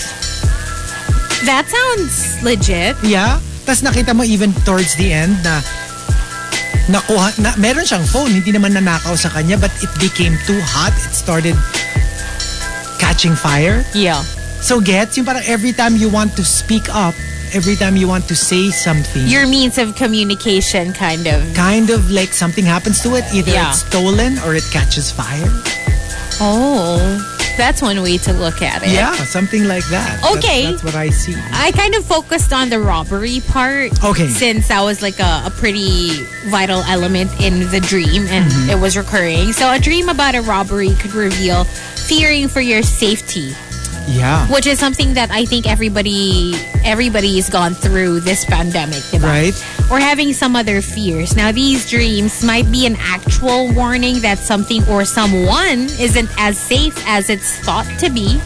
This dream might indicate that you have fears about your possessions or you fear that you might lose something else also precious to you, such as like your relationship or your job. Now, these dreams often indicate insecurity, Right. which a lot right. of that people, Makes sense. I think, are feeling uh, during this time. Diba? A Yeah. lot of things are kind of up in the air. You're not really sure whether things are, you know, uh, gonna get, gonna continue to get better because they are getting better. Right, right. Um, but there's still that air of uncertainty, especially because we've been through it for almost two years now. ako lang with with Jacobod's dream there's something about it because these recurring dreams started when he was young Oo nga eh. parang medyo lifelong yung recurring dream na yun just like me remember the the whole pareho kami hinahabol and then the second recurring dream talaga na ano is like about planes You have that. Yeah. So, gets, yung parang meron talaga tayong dreams na some of them go as far back as your childhood. Oh, yeah. So, yeah, they're worth exploring. And Jacobo, tell us if, you know, s- any of these interpretations ring a bell. Yeah, and tell us about your dream if you want Chico Misterioso, the great Chico Misterioso I'm to sorry. interpret it for you. Officially, I am now known as the great Chico Misterioso. G for great, pwede ring G for Gcash. diba? for coffee fund. Pwede rin, di ba? But yes. G for grande latte. Grande dark mocha Dark frappuccino. mocha frap. but you can always email us, okay? rx931tmr at gmail.com. More music. Another one. Baby, let's go. Let's go. Monster RX 93.1. Manila's hottest monster RX 93.1. Time for some RX greets. Let's go check out our Twitter account for more shout outs. Good morning to Juan Rimiel and to uh, I'm not in the mood. Good morning to Coco Hernandez who says, please say hi and thank you to the one that I love who is taking me away from the city to a place with no crowds so we, we can build more moments to cherish. Oh. Where are you going? Right? I'm super curious. Fabrienne says, at dahil hindi ako nakasama sa RX Reads last Friday, happy birthday ulit, Fabrienne! Happy birthday! Happy, happy birthday! Two years ago, magkasing edad na kami ni Chico. Can't wait. Hello to Danielle Felix. Good morning. And uh, glad you enjoyed that monster uh, K-pop song that we played earlier. Hello to uh, Grey Weed. Oh my gosh, who sent us the cutest Alice Kamatis illustration. Oh my gosh. Please go to Twitter now. Go to Twitter now. Okay. Okay, so Grey Weed tweeted, ilang weeks nang lumalangoy sa isip ko si hashtag Alice Kamatis dahil sa TMR. So, I drew a modern version inspired by that schmexy basic instinct scene. Oh. Alice Kamatis as Sharon Stone in Basic Instinct? And did you see my tweet? You know, um, Where? um, earlier, oh no, yesterday or the other day, I don't know, I think yesterday, um, someone who actually directed Alice Kamatis messaged me. Oh my God! Because they were messaging him. They were messaging him that we were talking about Alice Kamiakis. And he was saying like, what a what a flashback, what a throwback. Oh my God! So- Can we get more Alice Kamate stuff, please? So he sent me a photo that he still had from way back. oh man! And I swear she was so pretty. the coolest. Nakita mo na yung sexy Alice Kamate. Yes! Right? Oh my God. Naging vixen bigla si Alice Kamatis dito. I know, right? Tsaka nakita mo, like, nag, may evolution. I don't know which came first, no? Pero there were there were versions of Alice Kamatis where her entire body, para lang siyang group, yung, yung puro leaves. Ah. Aha. Tapos later on, may dress na siya. so parang, so yung earlier version, parang nakahubad siya. Oo. My I gosh. swear, Tapos I nagka-budget na si Alice Kamatis. May pangbili na ng May damit. pambili na siya ng damit, guys. Promise. Let's bring back Alice Kamatis, I swear. Hello to Francis SD Tamayo. Good morning to 7070. Uh, natuwa siya dun sa birit kanina. Hi to, uh, let me see, ODH, who says, uh, napatanong si Rudes Antonio kung nasa Australia kayo. Um, sino Ha? to?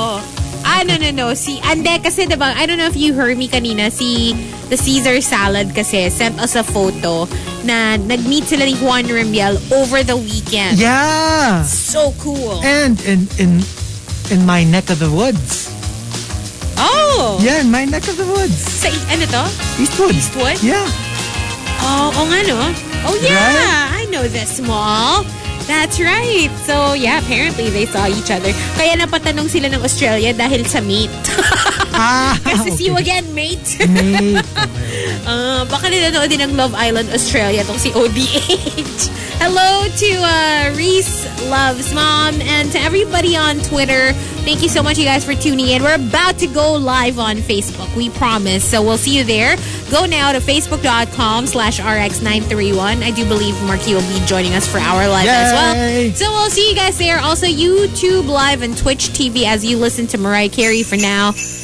TMR Top 10. The Morning Rush Top 10.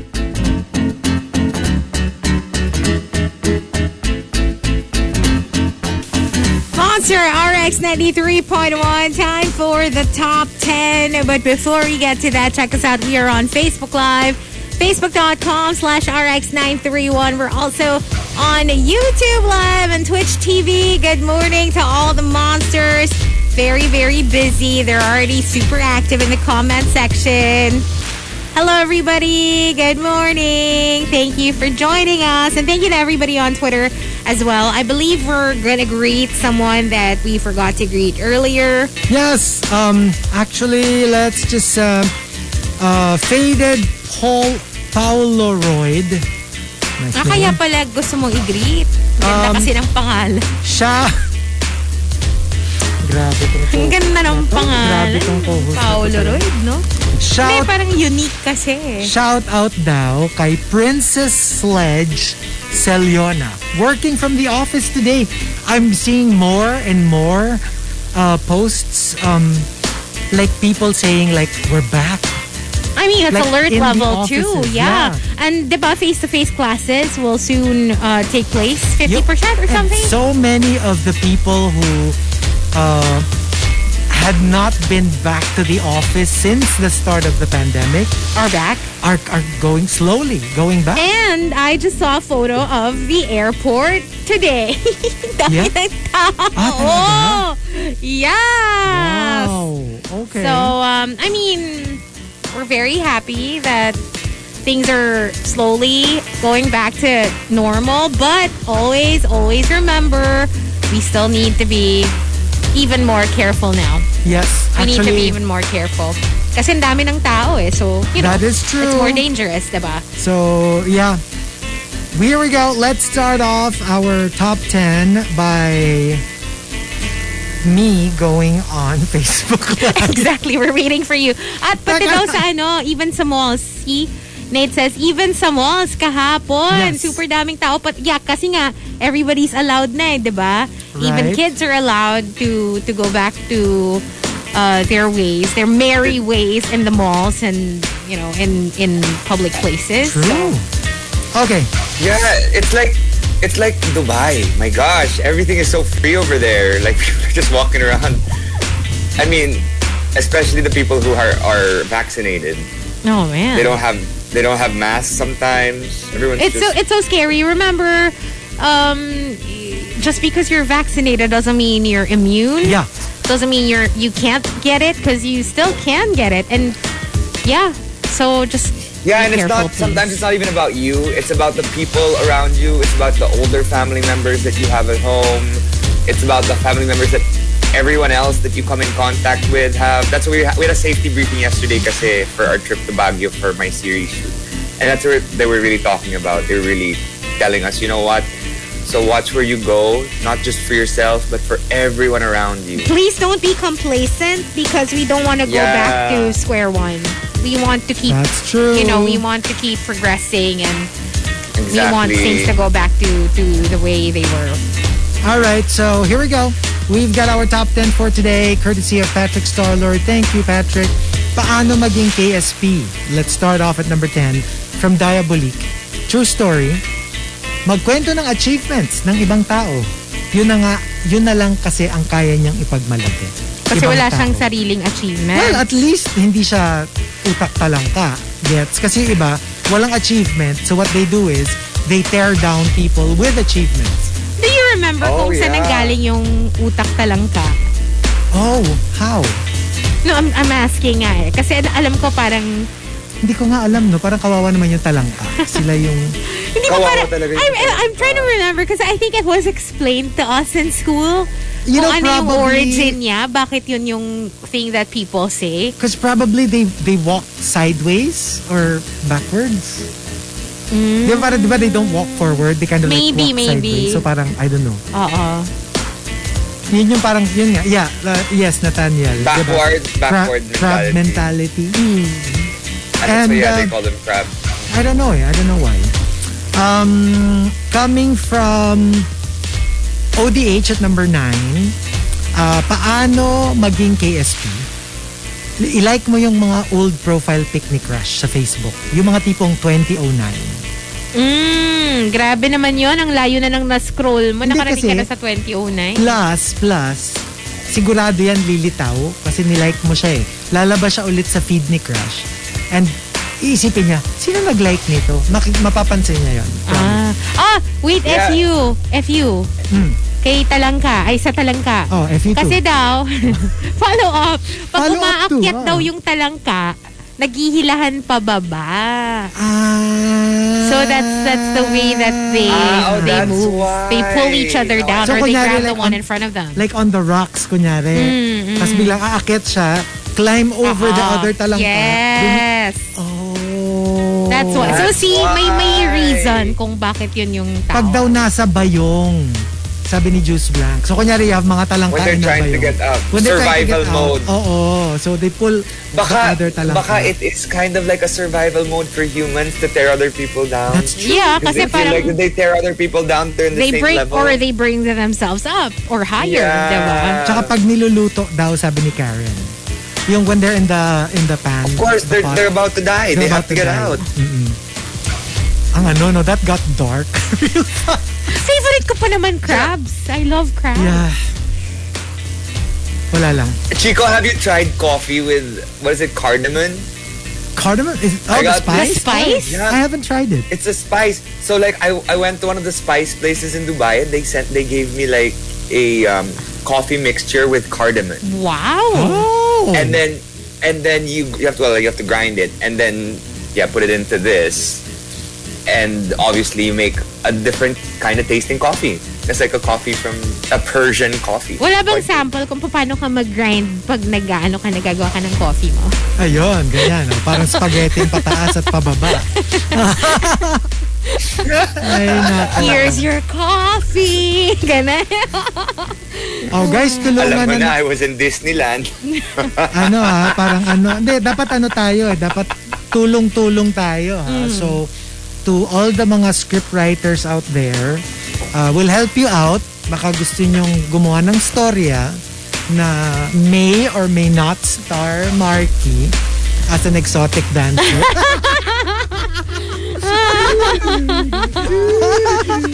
diba? So, ayan. Tulungan tayo ng content. oh. And uh, number eight from Nero, paano maging KSP? Magtanong ka sa stranger kung saan papunta uh, any s- random place. Tapos pag sinabi niya left, pumunta ka sa right. Tapos pag sinabi niya right, pumunta ka sa left. Yun naman tayo sa mga not following instructions Not eh. following Arr. instructions.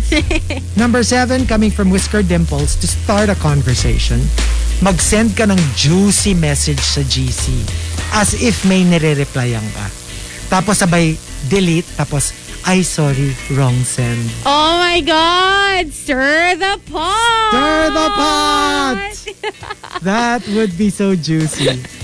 Tsaka alam mo yun, ano, yung parang,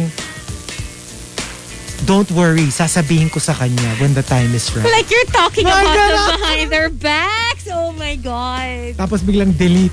Yeah. Oh, sorry. Wrong send. Woo! Juicy. Number five, uh, ah, sorry, number six from I'm Not in the Mood. Pag nag-abot ka ng bayad sa jeep, samahan mo ng birth certificate, NBI clearance at passport.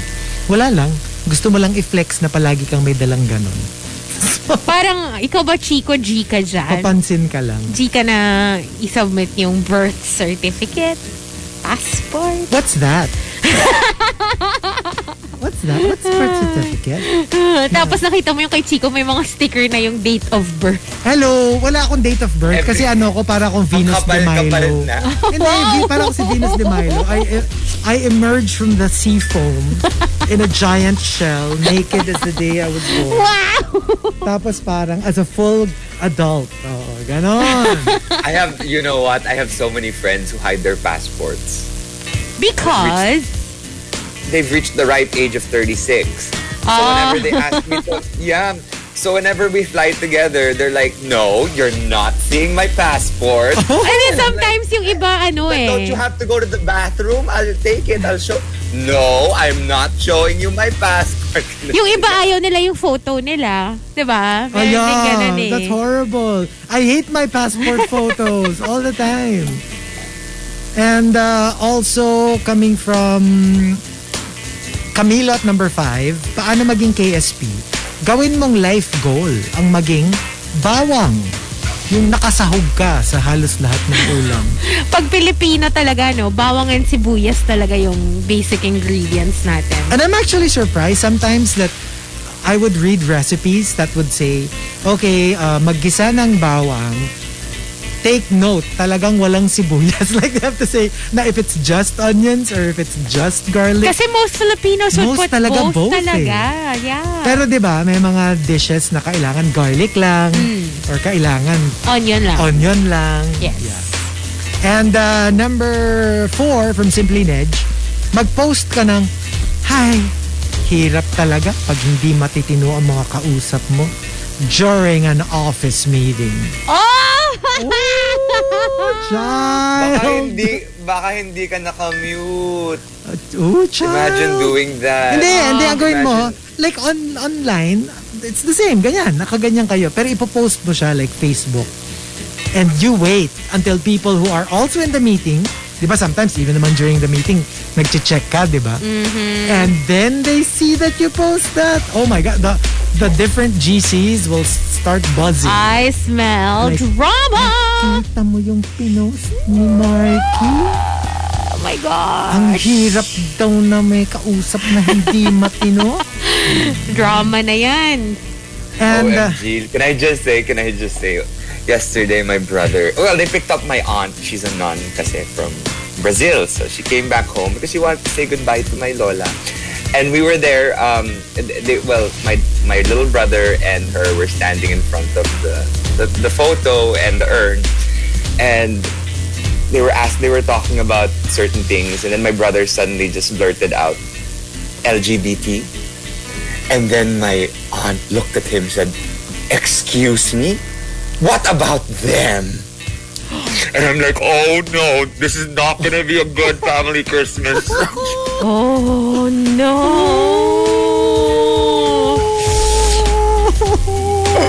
I'm like- this is not gonna be the best time. And we don't have Lola there to like. This gonna be fun.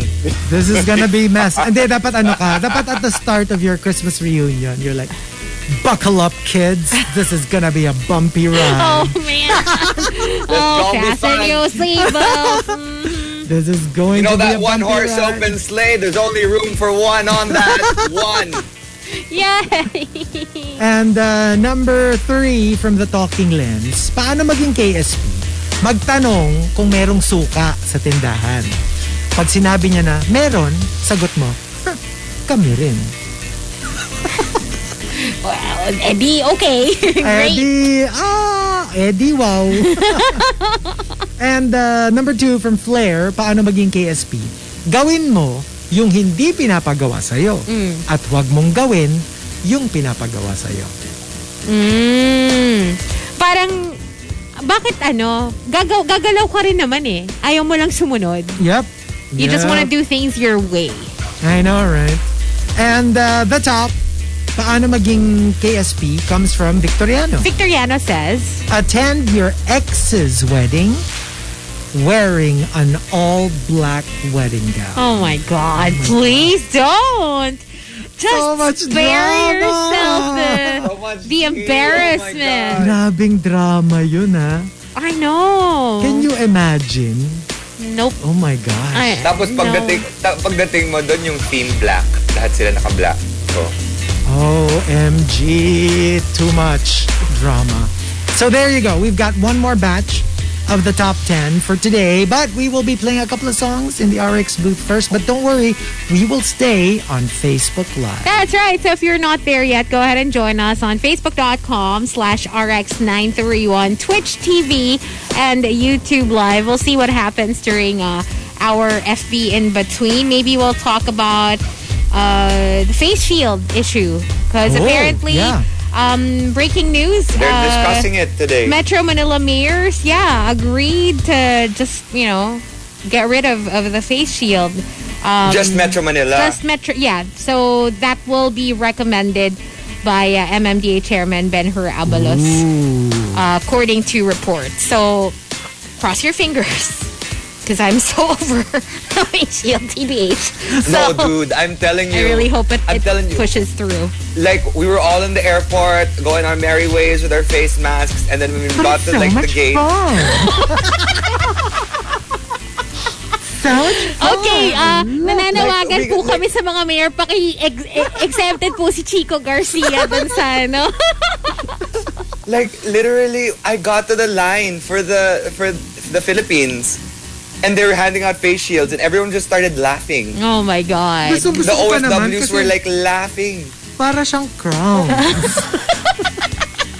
If you can only see what's happening on Facebook Live. Anyway, yeah, we'll uh, talk about that later on. But anyway, uh, good morning to my friend Hannah. She's tuned in. Good morning, and I think she's on the way to renew her passport. Oh, we were wow. talking about passports earlier, so good luck on that photo. TMR Top 10. The Morning Rush Top 10. Monster RX 93.1. And yes, people were bringing up Gal Gadot is actually cast already as the evil queen in the Snow White movie. Live action. Ang daming again. ano, no? Exciting stuff that's about to happen. Totoo. With with all the, the casting announcements. And, And you know what I Yeah. love about you it? know- yeah. go. I just Go, go, love go. that they cast her in a villain role because I think she can do it. I mean, she's I think always she can do it so well. she's She can do always it like so well. sweetie sweetie hero. I think she has that evil streak. I think she has a kitik. I have a feeling. I have a And I feeling. love it. There's I'm something living about for it. her look. Totoo. I'm so especially excited. after especially after everyone started bashing her about that uh no that song that she did with all the Imagine. other celebrities Imagine. imagine Oo. oh I i'm can't sure she's wait. she's gonna snap back I Like, um, uh, love it. I can't wait. I want to see her. the evil Gal Gadot. Dang. but you know why you know why i think all of this is happening because the pandemic i mean people are starting to see the light at the end of the tunnel and they're starting to release their movies already because they feel like cinemas are starting to Mm. open so yeah let's just keep keep keeping safe like keep wearing our Yeah. masks so that Para It hindi keeps maano, going like this. para hindi mausog. You know what I mean? That's true. Yeah. yeah Um, walaboo.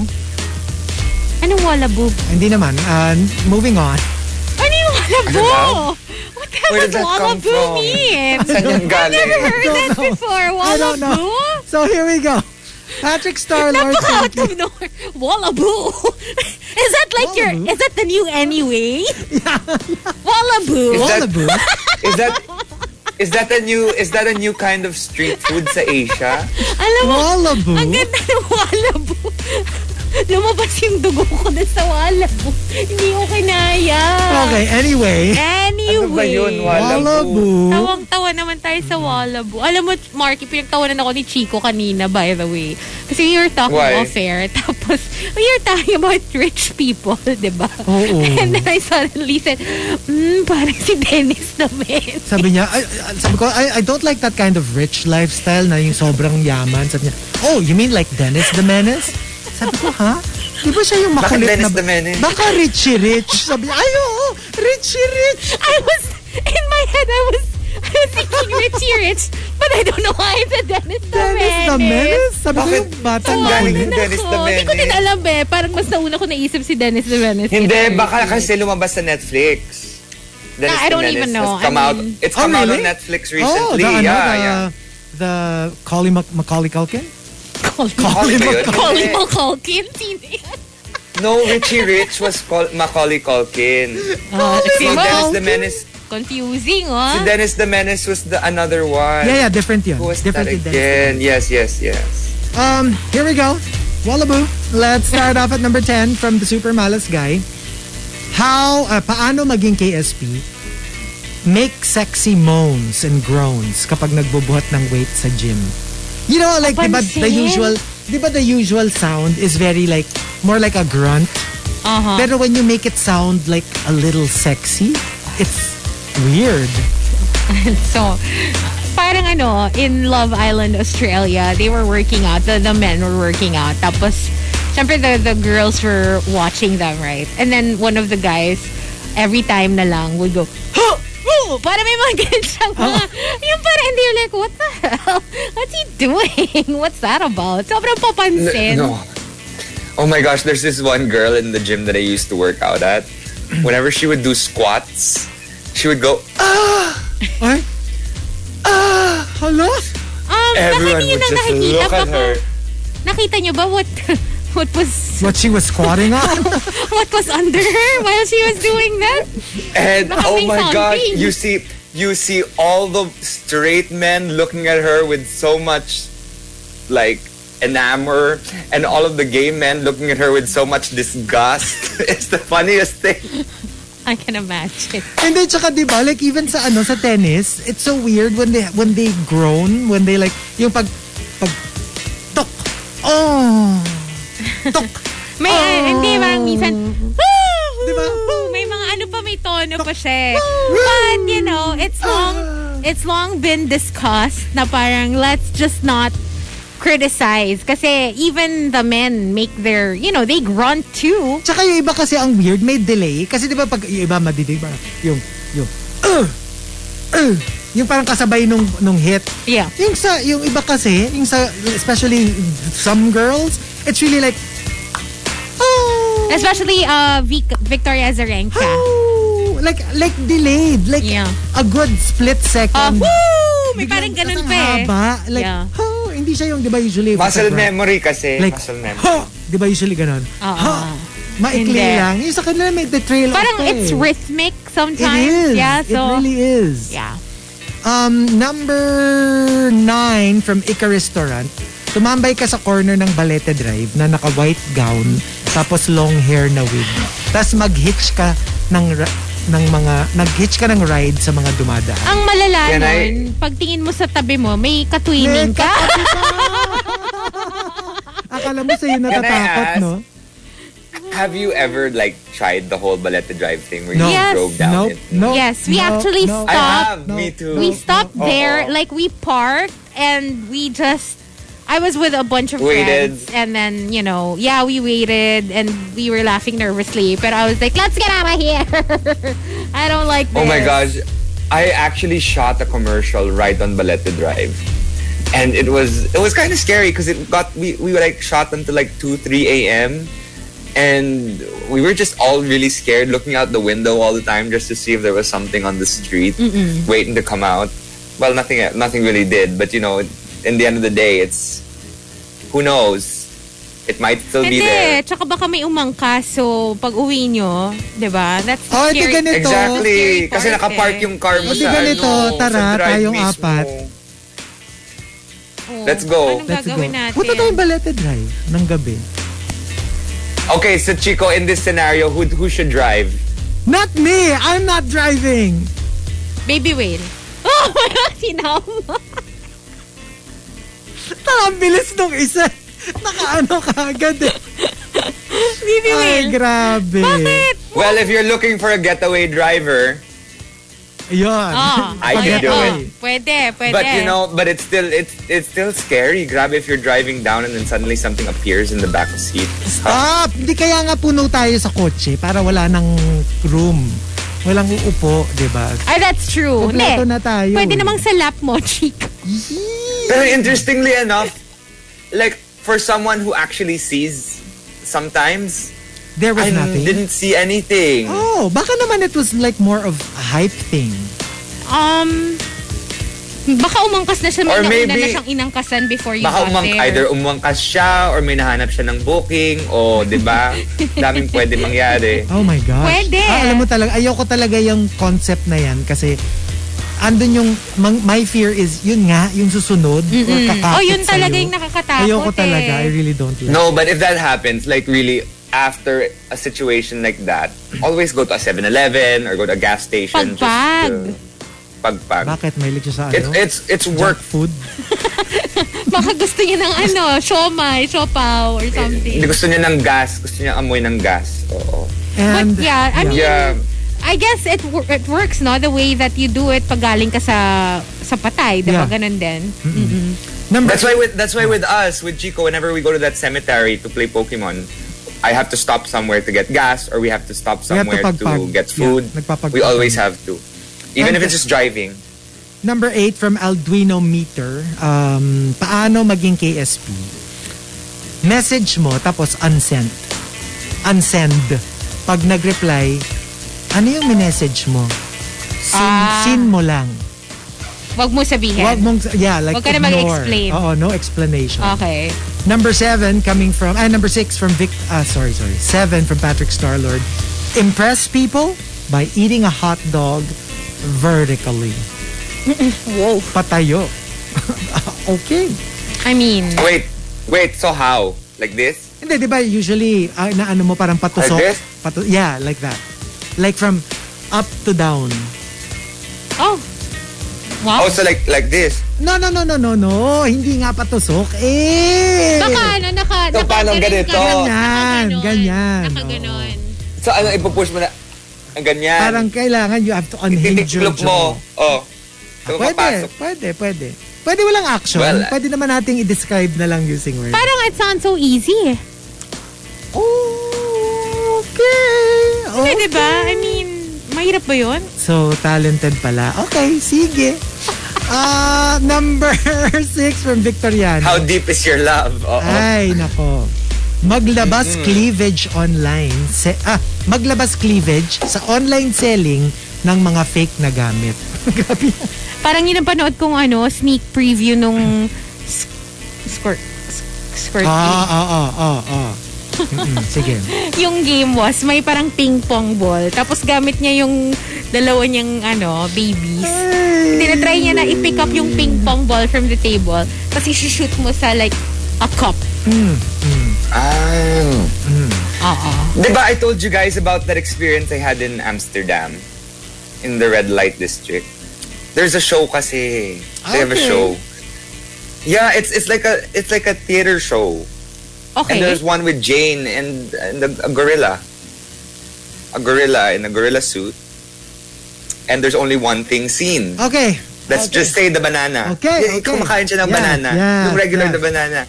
So yun. That, so it's like literally a reenactment of like Tarzan, I guess, or King Kong. Yes.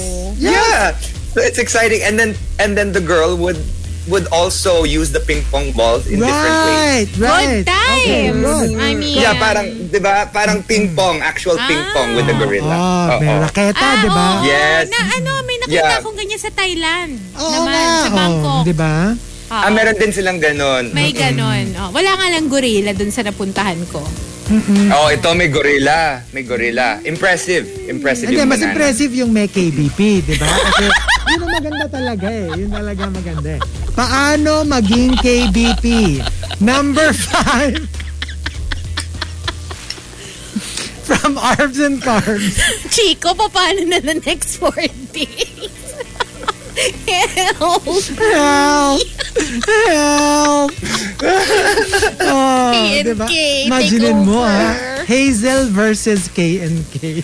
Oo, Diyos me. Uh, and um, number five from Arbs and Carbs, paano maging KSP? Lagi kang mauna sa meeting sa Zoom. Then brag about being first the entire meeting and point out kung sino yung mga late. Ang sarap batukan. Okay. That sounds like something I probably would do just because I'm rarely ever the first. So you will call attention to Yung parang, it. mm, mm, nauna ako. Mm, sino kind of ulit? here, like, kind of what we do on the show, Yeah, right? yeah. Number four from Katrina, maglakad ng slow-mo sa hallways ng school in a V formation. Migratory birds, girls, naka-V formation. Ganon sila, mga ano, Di mga ba? bullies. Pag, pag feeling nila ang gaganda nila and sila yung mga it girls. Yeah. Pag may hallway, oo, Pag may hallway, maganda diba? yan. Number, Tapos nakakatawa, pag Hmm. ano, in real life, after that whole thing happens, ginagawa din ng mga bading. Sa ano, sa mall, sa mall? Oh, when they're all together, Ano? when they're all together, they come in as a, like, a, a V-pack as well. Tapos Oh, wow. When ano, they're in groups. yung Queen B Yeah. na nasa harap. Yung Queen V. Nasa, Ina, ina sa Mm, tip yung Queen ng V, V. oo. Tapos parang get out, of, get out of the way. Oo, oh, para tabi kayo. Nandito na kami. Oo. Ah, number three from Diabolique, true story, I have this tita na every time may handaan, she would always say, may migraine ako. Kaya kailangan dalhan mo siya ng food na agad namang nauubos. Ah, wow! Uy! Uy, may, mi- pag may migraine talaga, super hirap to function. Can I just say, because I had, I had one last Saturday. I felt so bad because I felt like I wasted my Saturday. Alam mo yung I, I had a migraine at around 2 o'clock and I had to force myself to sleep it off. Kasi hindi ako tinatabla ng gamot lang when I get Yeah. a migraine. So, wala. I had to force myself to sleep. Tapos pagising ko mga 8 or 9 na. And wala na. Parang nasayang na yung day ko. Eh, But at least, ako kasi sometimes I'd have really bad headaches. I'd go to sleep. When I wake up, it's worse. Et, ah, talaga? Ako hindi Ah. kailangan ko It is. siyang i- Yeah. Kailangan ko I hate uminom that. ng gamot tapos tulog. Ano? What pills do you guys take? Um, I know, Chico, you have one that you've always wanted Yeah. me to try, but I've never gotten to try I think it we yet. take the same We thing take that the same starts thing. with the letter S, S. yeah. Yes. Ah, ah, Send that's what I me, took. kasi I've been, I've been taking something from the States. Someone gave me this. uh, It's just ibuprofen.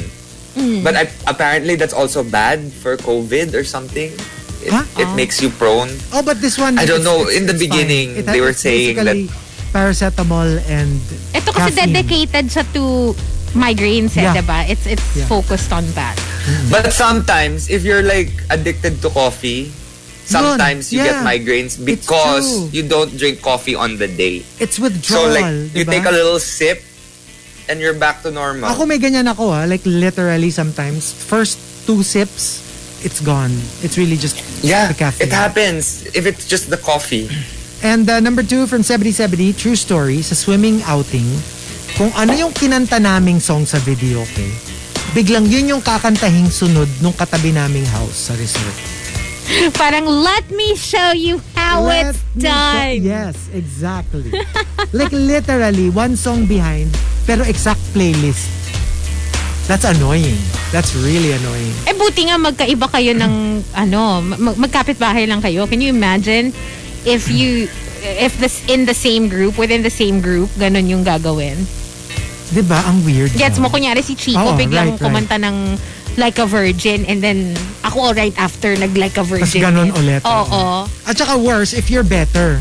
Yung parang pinamukha Yun mo nga, pa na, pinamuk- eh. pinamukha mo pa na, At tinan mo, mas maganda yung And that's version. usually why they do it, right? Oh, that's It's true. like to, kunyari, parang, ay, tsaka ng version niya. Let me, let me do it again. Let parang me ganun. school you on how it's really done. Ganon. And uh, the top, paano maging KSP comes from the moral lesson. The moral lesson says, Paano maging KSP? Yung mga nagtatanong sa jowa ng, kung naging lamok ba, kumamahalin mo pa rin ako. That's the most annoying question. Okay, what's the stupidest question you asked? Na nagpapakyut ka. Nagpapakyut Parang ka. ganun, oo. Um, hmm. Ako yung sa paranormal activity, di ba yun yung tinanong ko, tapos nagalit sa Tapos nagalit siya. Oo. I- Iiwan ka niya. Oh! na BV siya kasi parang it's it's no joking matter. Alam mo yun, yung parang siguro natakot siya. I don't know. Ah. Um, Ayaw niya. I mean, I've, I've said so many crazy things. I don't even remember. Like, sometimes when you're in the moment kasi, you just say whatever. Kung Kasi you, fe- maging you feel ano, like, kung maging sofa ba ako, uupuan mo ako. Ah, Ganun. Hindi, maano sasabihin niya, Babe, inaccurate naman yun eh. Ikaw usually.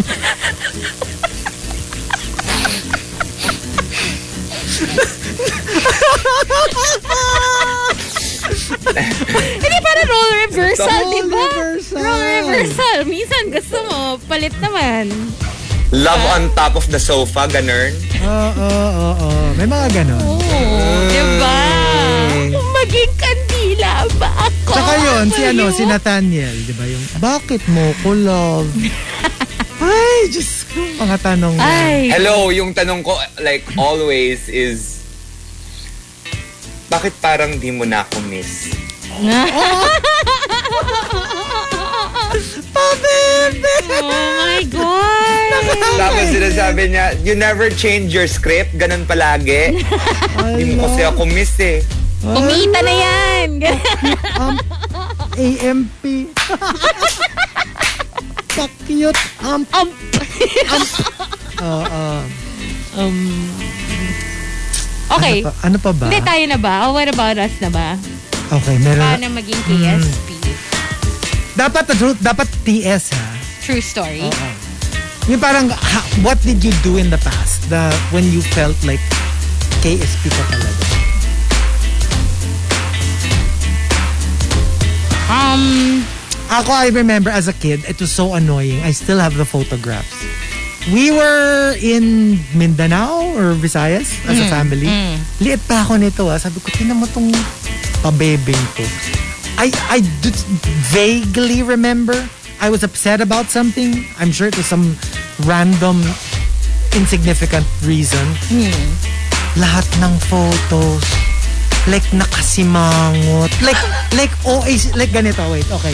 I'm sorry to the people Demo, on the demo, radio, demo. pero on Facebook Live. Yun talagang naka, na- talagang, alam mo yung OA si It's Mango. not even subtle. It's not subtle at all. And I knew, I knew I, there was a photo being taken. So I made it a point oh my God. to like try to exaggerate my my my frown, my simangot, just to show them that I am upset. Let me guess, nakaganong ka pa. Uh, yes, I am upset, and you know I'm not gonna let you forget that I am upset. But it still, but it still looks cute whenever Chico does the whole upset thing. Nakakatawa. Still like really, ano pa, tas yung Really ano cute. pa, siguro mga tatlo, apat na photos yun. Like in some wonderful looking tourist spot. Oh my God. And I had my my batik polo and my shorts. At least sumali ka pa sa photo. I'll try to look for it. I'll show Kasi you. ako, di ako sasama sa photo. At Remember all. nung nag-tantrum ako sa ano? Nag, yung RX trip to Macau. Tapos, ah, ay, pagod na pagod na kasi. Oh. Oo nga. Tapos ang haba-haba-haba nung nilakad natin. Remember? Yes. And then we ended up going to that church. Yung parang, Yung parang, oo, ah, that parang thing. um, structure na That baka- medyo, ano na. Oo. And I was like, I'm not even gonna take a bow. Kasi masakit na yung paa ko. So wala akong photo to. I kind of regret it because I don't have a photo in that in that in that site. Oh, and eh, I expound, Chico. Oh. KSP moment, di ko nakunan ng photo si Chico sa surfing board nung nakatayo siya. Expound. siya? Kasi, ang hirap, hirap na hirap ako, no? Ang hirap-hirap kaya. Tapos, finally nakatayo ako. So, I was like, yay! I was able to do it! Stand on the... Oh, before that kasi, di ba, companion, also try. Tapos, ang ganda ng photo ko, ang ganda-ganda ng photo ko, na nakatayo siya sa surfboard. So, nung ako na, binibigyan ko pa ng instructions ha. Sabi ko, go far, go far. Sabi niya, sabi ko, hindi, that's too near. Hindi mo ako makukuha pag, pag ano, hindi mo makukuha yung pag nakatayo ako. Layo ka pa, layo ka pa. Sabi lang, that's still too near. Lumayo ka. As in like really, really, really far. Tapos, finally nakatayo ako. Sabi ko, well, nakunan mo ko. Hindi eh, ang lapit ko.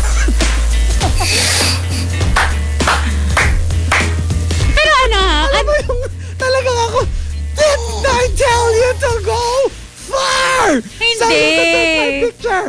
I think in baby whale's defense, siguro usually pag ano, nakatayo ka, hindi mo naman kasi siya pinapalay. Bakit? Bakit, Hazel? Eh, di ba gusto ko nga long shot? Hindi. Sa, no Bakit? time na yon nung nagsisurf ka.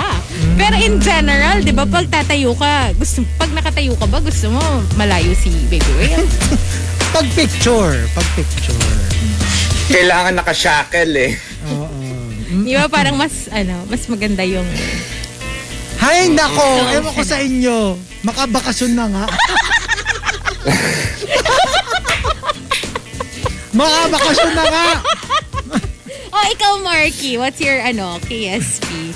Oh my gosh, you have no idea. Before, this I guess it's because of my abandonment issues. Whenever I'd get into a fight, even if it's just like the smallest thing, like they get angry at me for not cleaning the table, magwo-walk out talaga ako. as in walk out. As in I'd be like, fine, I'll go down to Starbucks or fine, I'll go somewhere else. And then sometimes I won't come back for like two days. Oh my God. Actually, ma-walk out ka Yeah. nga, Marky. Kasi even yung pag... I'm a walk out person. even even pagdating sa mga chat groups when you when you suddenly leave the group that's basically a digital walkout walk out. Yeah, no, I like I walk out because I just don't want to have to deal with drama. I get it. I mean, Ah. because I if do that. Mm-hmm. I do, it might get worse. Mm-mm. Like if if I stay, it might get worse. It, but so like I have to clear my head and then I can come back and then we can discuss this like civilized human beings. Because if I stay there, we won't be civilized human beings. Because you might be a civilized human being, but I'm not going to be one. I think for for people like like Marky and sometimes myself kapag may tendency ka to yung kapag talagang medyo na na-escalate na yung yung situation and you know that you're you're ready for a confrontation I think that it's just best to walk out to It's avoid better that to just because it's leave going to get first to ugly avoid. it's going it's not going to be pretty Yeah, right?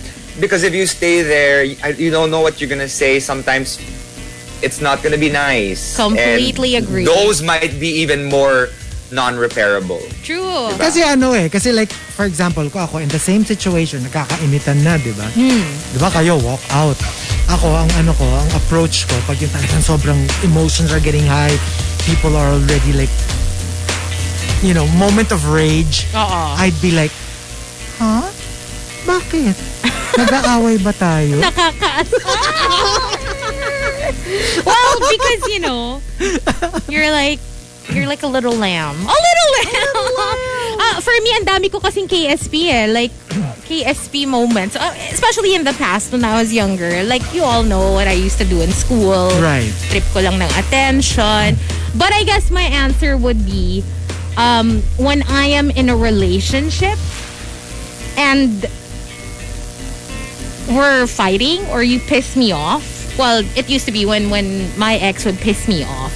Tapos kunyari, it's a club setting. My favorite thing to do was to leave him, go to the dance floor, and start dancing with other guys. like in the most Hey, in the most provocative way you can imagine. Oh. Knowing that he's Listen. watching me. So that listen, I've done that before, Hazel. We're the same person, I tell you. that's why we're friends. Exactly. Yung parang, ah, okay, you're, ah, okay, you wanna play that. You know what, Hazel? Ah. You know what I used to do? I used to take my shirt off in the club. Well, there, I couldn't. Kasi, Piss Marky off. Let piss Marky off. And then I jump on that pole. 'cause There was a pole in the middle of the club, and I do my thing. or go to the ledge, and that's where you, mhm. That the ledge exactly. Yes, yes. Ayan, I ah. mean, we all did stupid things when we were younger. Hazel, ha? so, Alam mo na, you know the drill, ha? Galitin si Marky. galitan natin para maghubad. Oo. Ay, anyway. But there you go. Thank you for joining us. Thank you so much, you guys. We appreciate it. And Chico! Alam mo, hindi Hazel versus K and K to eh. Ano? You know how adaptable I am. So, Oh. it's going to be K and K Oh, times no. three. It's gonna I'm be gonna K and switch K and over to the K and K side. K&K. Oo, sorry. Wala na yung moral compass natin for the next Mm, oh, But you know what? party. Hey, you know what? It's just gonna be K and K because I I'm starting shooting now for the new series. Oh starting my tomorrow. I leave for God! Oh Baguio. Gosh, yeah. Yeah, Oo so nga it's like pala, di- no? dire- diretso 15 days straight. Oh, wow. Like we're gonna be yeah taping Oh, wow. for this Okay. drag queen series with Pipay Kipay. I love her. Oh, that's so exciting. So yeah, we'll we'll I guess it'll be me and Rika for the next uh, four days. Ano, can you bring Mace Bakit? pag kayo ni Rico yung on board? Oo nga. Ay, Ah, oo nga. Hazel, Oh, watch Oh out. my lordy. Magdala ka ng ano, Can ha? we just go live from start to finish para at least meron akong Para- footage?